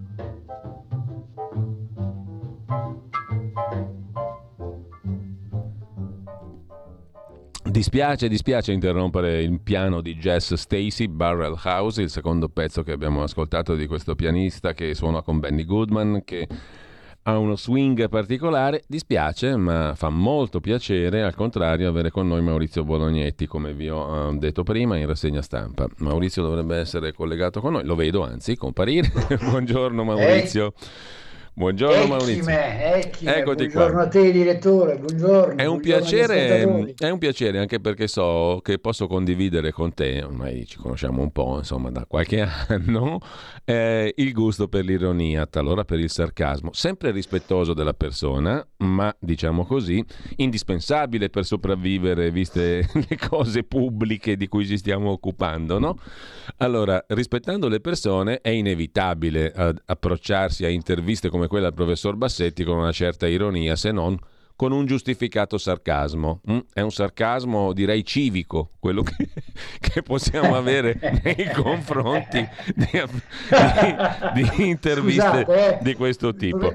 Professor Bassetti, non me ne voglia, io non rido di lei, rido con lei però io volevo chiederti una cortesia, Giulio, se, se me dimmi, lo consenti. Dimmi tutto, Maurizio. Io so, io so, che tu apprezzi la buona musica. Sì. A me, mentre tu, eh, insomma, snocciolavi la tua rassegna stampa, facevi ascoltare ai tuoi, eh, ascol- facevi, per, perdono la cacofonia, facevi ascoltare ai tuoi ascoltatori quel che c'è sulla stampa eh, sì. italiana in queste, in queste ore, a me è venuta in mente una canzone, eh, credo di Edoardo Vianello, eh, che fa più o meno così: Che fini mondo per un capello. Adesso l'ascoltiamo, Maurizio. Pa, pa, pa. E poi magari mi è venuto in mente in particolare per questa lite, insomma, tra la Bonino, Calenda. Cioè, vabbè, ci stiamo divertendo, ragazzi, dai. Bassetti è liberale, Cottarelli parla di giustizia sociale. E, da qui al 25 settembre ne, ne sentiremo di tutti i colori. Evviva, evviva! Diciamo che questi qui fanno meglio di Panzironi e del suo partito per la rivoluzione sanitaria. Eh. Ah già, perché c'è anche Panzironi, eh beh, anche, Panzironi anche Panzironi ha diritto a potersi candidare. Ma vogliamo dimenticare, vogliamo dimenticare Paragone e l'Ital Exit? Eh, è, è, è, indimenticabile, guarda, faranno di tutto per ricordarcelo anche perché insomma mi sa che fa parte di quei personaggi a cui è stata appaltata un po' di opposizione di, di regime e eh, nel regime, quindi eh, godrà, ne sono certo, di ottima stampa. Allora, torniamo Però, un attimo ma, solo... Posso, posso, un secondo solo? Sì perché io ti ascoltavo mm. e a un certo punto tu hai eh, parlato del Rosatellum sì. nel corso della tua rassegna stampa, allora io vorrei approfittarne. Vorrei ricordare a tutti, eh, a, ai tanti smemorati che ci sono in questo paese, che l'Italia ha sottoscritto un documento molto importante un bel po' di anni fa, questo documento è il codice di buona condotta in materia elettorale. Allora, che cosa c'è scritto in questo codice di buona condotta in materia elettorale? Beh, intanto al punto 2.3 si parla di eguaglianza delle, delle opportunità e c'è scritto quanto segue. L'eguaglianza delle opportunità deve essere assicurata tra i partiti e i candidati Essa implica la neutralità delle autorità pubbliche, in particolare relativamente alla campagna elettorale, alla copertura mediatica, vero signori della RAI, soprattutto con riguardo ai mezzi di informazione pubblici, al finanziamento pubblico dei partiti e delle campagne elettorali. Ma soprattutto in questo codice di buona condotta in materia elettorale, sentite un po' che cosa c'è scritto. Gli elementi fondamentali del diritto elettorale e in particolare del sistema elettorale propriamente detto, la composizione delle commissioni elettorali e la suddivisione delle circoscrizioni non devono, non devono poter essere modificati nell'anno che precede l'elezione. Allora, che cosa è accaduto? A parte che il Rosatellum è la legge elettorale che conosciamo, sì. un'autentica peccata, ma quando fu approvato il Rosatellum? Presto detto, il 3 novembre 2017. E quando abbiamo votato? Abbiamo votato nel marzo del 2018. Quindi, per l'ennesima volta, nel 2017-2018, per l'ennesima volta, l'Italia ha violato un documento importante che il nostro paese ha sottoscritto, e cioè il codice di buona condotta in materia elettorale. O avessi sentito sì, infatti, uno, infatti. Dico, un leader politico sottolineare questo aspetto. Le leggi elettorali non si cambiano a meno di un anno dal voto. La razio di questo di questa, di questa, indicazione a me sembra abbastanza evidente. I cittadini devono poter familiarizzare con le leggi elettorali, i partiti, i cittadini che volessero costituirsi in partito e movimento e partecipare alle elezioni devono avere il tempo anch'essi di potersi organizzare. In questo paese abbiamo cambiato le leggi elettorali in occasione di elezioni regionali anche proprio a ridosso del voto. E, e che è tipico degli, dei, dei, regimi tendenzialmente autoritari, o quando si tenta di fare la mossa autoritaria, cambiare le, le, le regole elettorali a ridosso del voto. No? Non sto a parlare di legge acerbo o giù di lì, però è chiaro che è così. e questo era il senso anche della norma. Quindi potremmo dire che noi si vota per un'altra volta con una legge elettorale illegale, tra virgolette, no? Ma sì, si potrebbe dire così, sicuramente le, che è difficile per, per, me, per quanto mi riguarda, è difficile parlare di elezioni democratiche in questo paese, se penso all'articolo 49 della Costituzione che da 70 anni viene di fatto violato e se penso anche al diritto a poter conoscere per deliberare che è ciò che dà sostanza, contenuto, forza alla parola democrazia. Dopodiché, scusami per questa parentesi, io volentieri accetto il tuo invito adesso, se vuoi, a soffermarmi sull'autocandidatura di, del dottor Bassetti al Ministero della Sanità. Ci, ci arrivo subito, però mh, voglio sottolineare questa precisazione che tu hai fatto e che ritengo importante perché, per esempio, tu ti sei occupato anche di altre questioni importanti che però in quanto tali non vengono mai considerate secondo me con la dovuta attenzione, ovvero mi sto riferendo a, a quel um, provvedimento, il uh, decreto 33 del 2013 in tema di informazione e di conoscenza che tu hai portato alla pubblica attenzione anche da ultimo. Non credo che, credo che quasi nessuno lo conosca um, nel dettaglio e anche nel, nei suoi principi fondamentali, però regola una materia importantissima che è quella appunto relativa alla conoscenza degli atti pubblici. Vogliamo spendere un minuto anche su questo perché ritengo che questa cosa qui si leghi inevitabilmente anche al tema del voto, no? Perché per votare e per decidere quindi bisogna conoscere, conoscere per deliberare, un motto eh, che mh, mm, abbiamo ripetuto più volte, che è stato caratteristico anche della tua attività politica e lo è ancora nella tua attività politica e giornalistica e che è al centro anche di questo provvedimento, mm, che mm, tu hai richiamato anche in relazione a una tua ultima iniziativa, quella di richiesta di dati all'Istituto Superiore di Sanità, ma che ha una portata più generale. Così come l'osservazione sulla legge elettorale che tu hai fatto dovrebbe avere una portata generale. Però, anche perché se tu continui a travalicare questi confini di legalità e di rispetto del diritto, poi alla fine puoi fare di tutto. Non siamo più poi in un eh, certo. ambito democratico, no? Non sono questioni pur, puramente formali queste, sono questioni sostanziali, secondo me. Perché una volta che si superano i confini stabiliti dalle stesse leggi, tu puoi fare di tutto. No? L'arbitrio diventa poi la regola base e non ci siamo più, e quindi in arbitrio non ci può essere democrazia, è, è evidente. Eh, le, le, cose vengono da sé.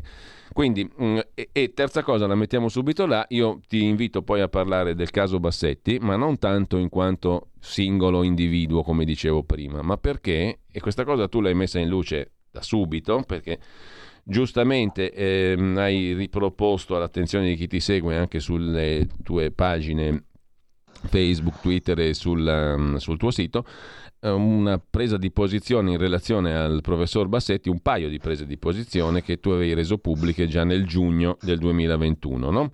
a proposito del caso Bassetti, che non è un caso individuale, ma è una vicenda attraverso la quale si vengono alla luce delle questioni di interesse pubblico.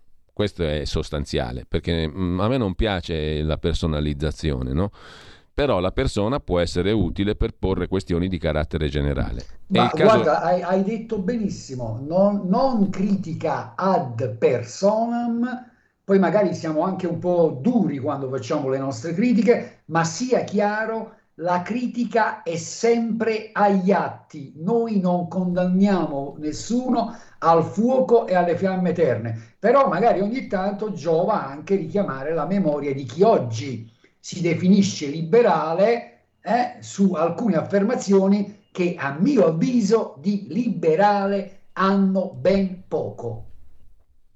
Torniamoci sopra allora Maurizio su questa vicenda perché mh, in controluce ci permette appunto di fare delle osservazioni di carattere generale, credo molto importanti.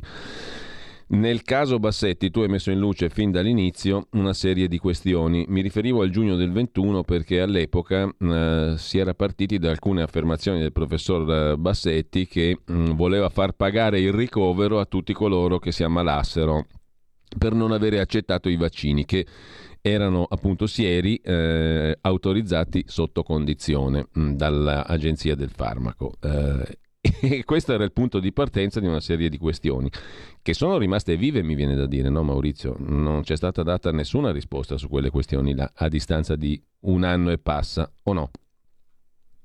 Ma, eh, che io sappia, assolutamente no. Io avevo provato a sottoporre anche attraverso le pagine di un glorioso giornale, ma credo, se la memoria non mi tradisce, sicurissimamente, anche attraverso le frequenze di Radio Libertà, eh, alcune questioni al dottor Bassetti. Non credo che su queste questioni eh, ci sia stato un ripensamento da parte del dottor Bassetti, di certo non credo di aver ricevuto delle risposte però insomma sentire uno che p- propone di eh, far pagare il ricovero a chi non accetta un'imposizione da parte dello Stato in materia di politiche sanitarie, un'imposizione che secondo me eh, non ha nessuna ragione di, di, esistere, per una serie di considerazioni che pure ho, ho fatto nel corso di questi mesi, eh, beh, io trovo, ho trovato questa cosa molto preoccupante ma soprattutto vorrei chiedere al dottor Bassetti, perché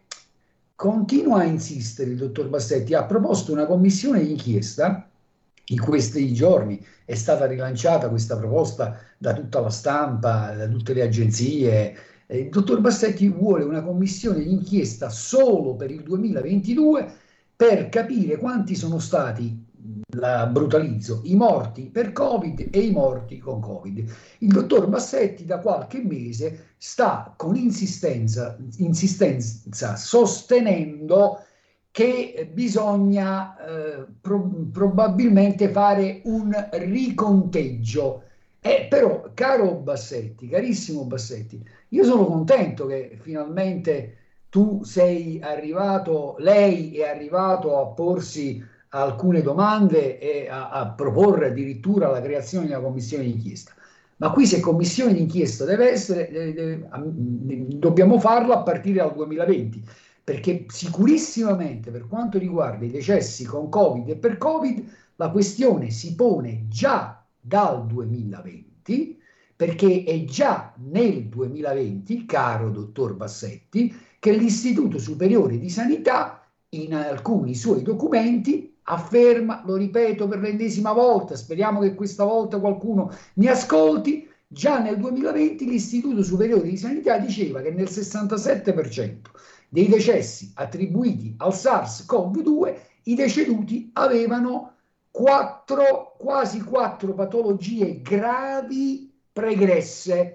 E allora perché il dottor Bassetti propone la commissione d'inchiesta solo per il 2022 per capire quanti sono stati anche, spero, so, anche i morti con Covid e per Covid e non la propone a partire dal 2020. Eh, ecco, dottor Bassetti, bisognerebbe essere un pochino onesti.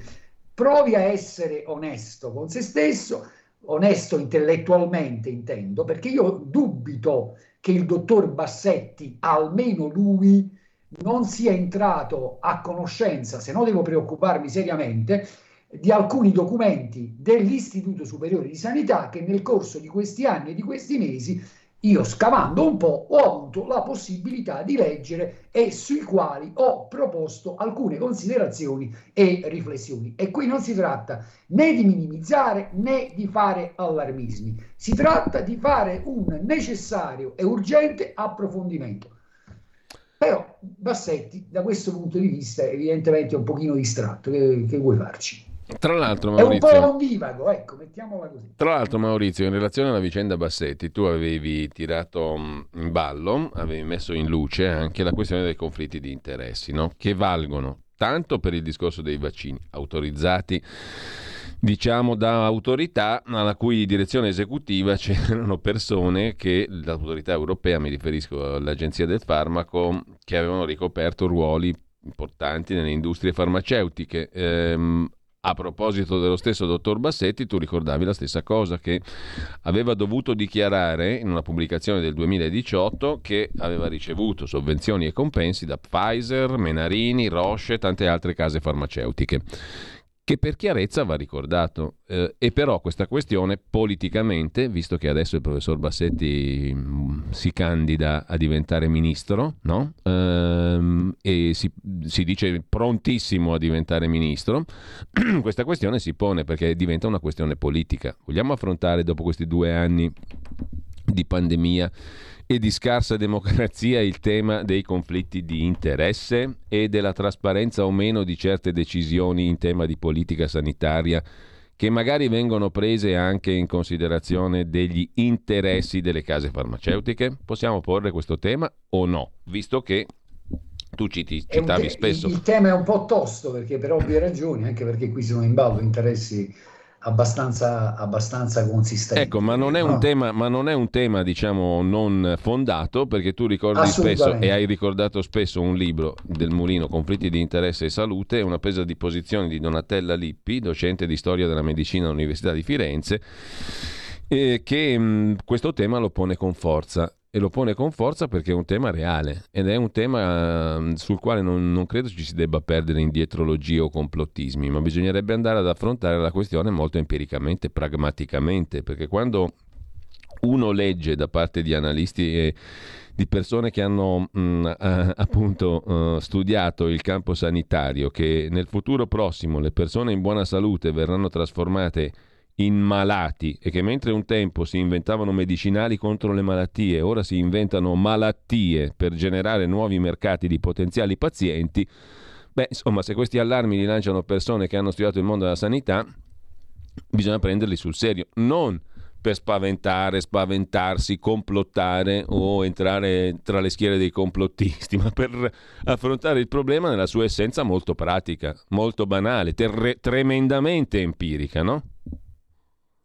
Io non sono uno che ha dei pregiudizi, però credo che il tema dei conflitti di interesse è un tema importante perché eh, è una condizione quella del conflitto di interesse.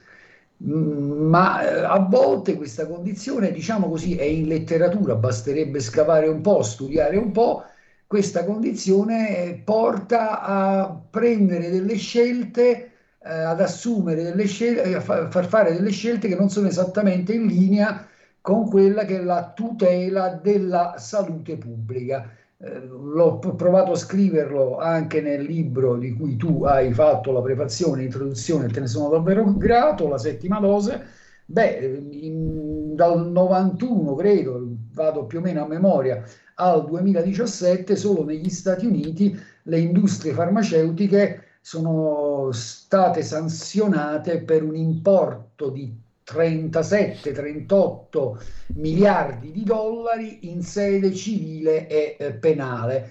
Eh, non starò a citare una vicenda famosissima che è quella del talidomide, potrei citarne anche altre a dire la verità, No, non si tratta di... Io sono uno che quando è necessario li usa anche i farmaci, però appunto bisogna stare attenti, bisogna tenere gli occhi aperti, dobbiamo avere la garanzia assoluta che gli organi di controllo tutelino realmente la salute pubblica e non gli interessi di colossi farmaceutici che hanno dei bilanci multimiliardari e che sono delle autentiche potenze. Qualcuno li chiama Big Pharma, chiamateli come volete, io non sono contro l'impresa, però insomma l'impresa deve avere anche un minimo dato, come dire, etico nel suo operare. Eh? Mettiamola in questo modo. Maurizio, abbiamo pochi minuti per oggi, naturalmente, perché torneremo a risentirci nel corso di questa campagna elettorale. Oggi siamo partiti da qui, eh, però mi piacerebbe con te poi mh, mm, sentirci mh, mm, in maniera mh, mm, costante e continua per uh, seguire un pochino anche questa campagna elettorale, abbastanza surreale per moltissimi versi ehm, che ci accompagna da qui al 25 settembre, la data del voto. Eh, voglio chiudere però con una considerazione che mi ha colpito anche in virtù del mestiere che facciamo Maurizio, cioè quello di giornalisti, e della considerazione che ha fatto un giornalista lucano, pari delle Porace, proprio su di te, sul tuo caso, perché credo che nella stessa ottica di cui parlavo prima, che non parlo della persona Maurizio Bolognetti, ma parlo di ciò che rappresenta, cioè un tentativo di fare informazione, di diffondere conoscenza per poter decidere, per poter prendere posizione sulle cose di interesse pubblico, che è ciò che hai sempre fatto sia in politica che dal punto di vista giornalistico, beh, ehm, la tua vicenda, della quale credo che gli ascoltatori e le ascoltatrici siano già a conoscenza in relazione a Radio Radicale, meriti qualche considerazione di carattere generale. Pari delle Porace ha preso posizione su questo proprio in, term- in, termini anche di richiamo a una questione che riguarda tutti i giornalisti.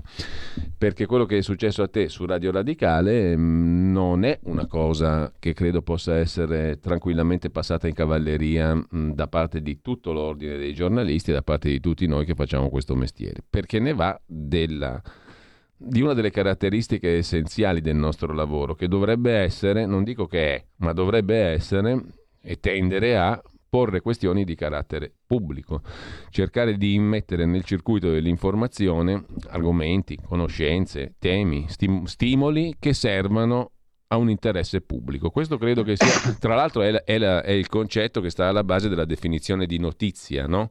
secondo il nostro ordine e secondo la nostra deontologia professionale. La notizia è qualcosa che ha un interesse pubblico, che non ha niente a che fare con eh, la persona, la denigrazione della persona, prendere nel mirino una persona, che va oltre il diritto di critica. La critica è sempre, è sempre diciamo, ammissibile nel momento in cui serve a un interesse pubblico e io credo che l'interesse pubblico alla conoscenza non abbia neanche bisogno di essere sottolineato. È ciò che tu hai fatto. Per questo non sto a criticare mh, mm, X o Y, cioè ehm, Radio Radicale nelle persone delle, di coloro che hanno preso la decisione di sospendere la collaborazione con te ma sto a, a, a sottolineare una questione di interesse pubblico. Chi fa opera di divulgazione di conoscenza, di stimolo al dibattito nell'interesse pubblico va tutelato, punto. Poi ognuno può prendere le sue decisioni aziendali, personali e via dicendo, ma questa questione va messa in luce secondo me e attraverso il tuo caso questa è la questione che viene fuori per quanto mi riguarda. Per cui, nel caso mio, ho la responsabilità della direzione di questa radio, le porte per chi fa informazione, come Maurizio Bolognetti, sono sempre aperte e io lo ringrazio per i contributi che ha già dato. Mi piacerebbe trasformare questa collaborazione in un rapporto di lavoro vero, proprio perché credo che questo sia il lavoro del giornalista e appena sarà possibile lo farò come ho già detto in pubblico. Mi piacerebbe davvero poter contare su di te Maurizio come una forza viva della redazione a tutti gli effetti, con un rapporto di lavoro con la nostra radio e appena sarà possibile la proposta te la farò. Ma la, la farò in questo spirito, non perché sei un amico, ti certo. conosco, certo. perché so come lavori e questo è il punto. E quindi l'interesse pubblico c'è tutto. Chiudo il discorso. Bah, io hai detto tutto, hai detto tutto, hai detto, mm, non, ho, non ho nient'altro da aggiungere se non dirti grazie per le parole che hai voluto spendere per l'ennesima volta su questa, su questa vicenda e per come lo hai fatto e anche per la proposta che hai avanzato. Eh. Già ti ho dato una risposta la volta precedente, sarei felicissimo di poter avviare una collaborazione con questa emittente radiofonica che mi ospita da, da tantissimo tempo, che ospita i miei interventi, credo dal, 2000, dal 2007 che posso, posso liberamente eh, esprimere le mie opinioni, fare i miei interventi, proporre anche dei miei eh, servizi, delle, interviste e quant'altro su queste, su, queste frequenze, su queste frequenze radiofoniche. Qui di certo, e gli, i tuoi ascoltatori di certo sanno che cosa è avvenuto rispetto alla vicenda ra, eh, radio radicale. Se mi consenti, io voglio chiudere sì. così, visto che parliamo, eh, eh, del, considerando il contesto che hai magnificamente descritto con con la tua rassegna stampa. Voglio chiuderla con una citazione eh, di un grande scrittore siciliano, di un grande scrittore italiano che è Leonardo Sciascia, tratta da un, un bellissimo romanzo di Leonardo Sciascia che è Il Cavaliere alla Morte. E Sciascia a un certo punto scrive, ma forse tutto nel mondo stava accadendo a somiglianza dell'inflazione. La moneta del vivere ogni giorno perdeva valore la vita intera era una specie di vacua euforia monetaria senza più alcun potere di acquisto. La copertura oro del sentimento, del pensiero era stata dilapidata. le cose vere avevano ormai un prezzo irraggiungibile, addirittura ignoto. Allora, non è piaggeria, io dico, se parliamo di copertura oro del sentimento e del pensiero, io dico che questa radio sicuramente rappresenta una copertura oro, quindi teniamocela cara. Io ti ringrazio per questo spazio e ti auguro buon prosieguo, direttore. Grazie a Maurizio Bolognetti. Noi ci sentiamo Maurizio settimana prossima, definiremo il giorno, ma um, da qui al 25 torneremo a sentirci costantemente. Grazie. Buona giornata, buona giornata a, a Maurizio Bolognetti. Noi tra poco ci risentiamo, finiamo la rassegna stampa e vediamo un po' di discutere anche di qualcosa tra di noi, visto che non va in onda la scuola di magia di Claudio Borghi Aquilini, che tornerà la settimana prossima. A tra poco. Avete ascoltato la rassegna stampa.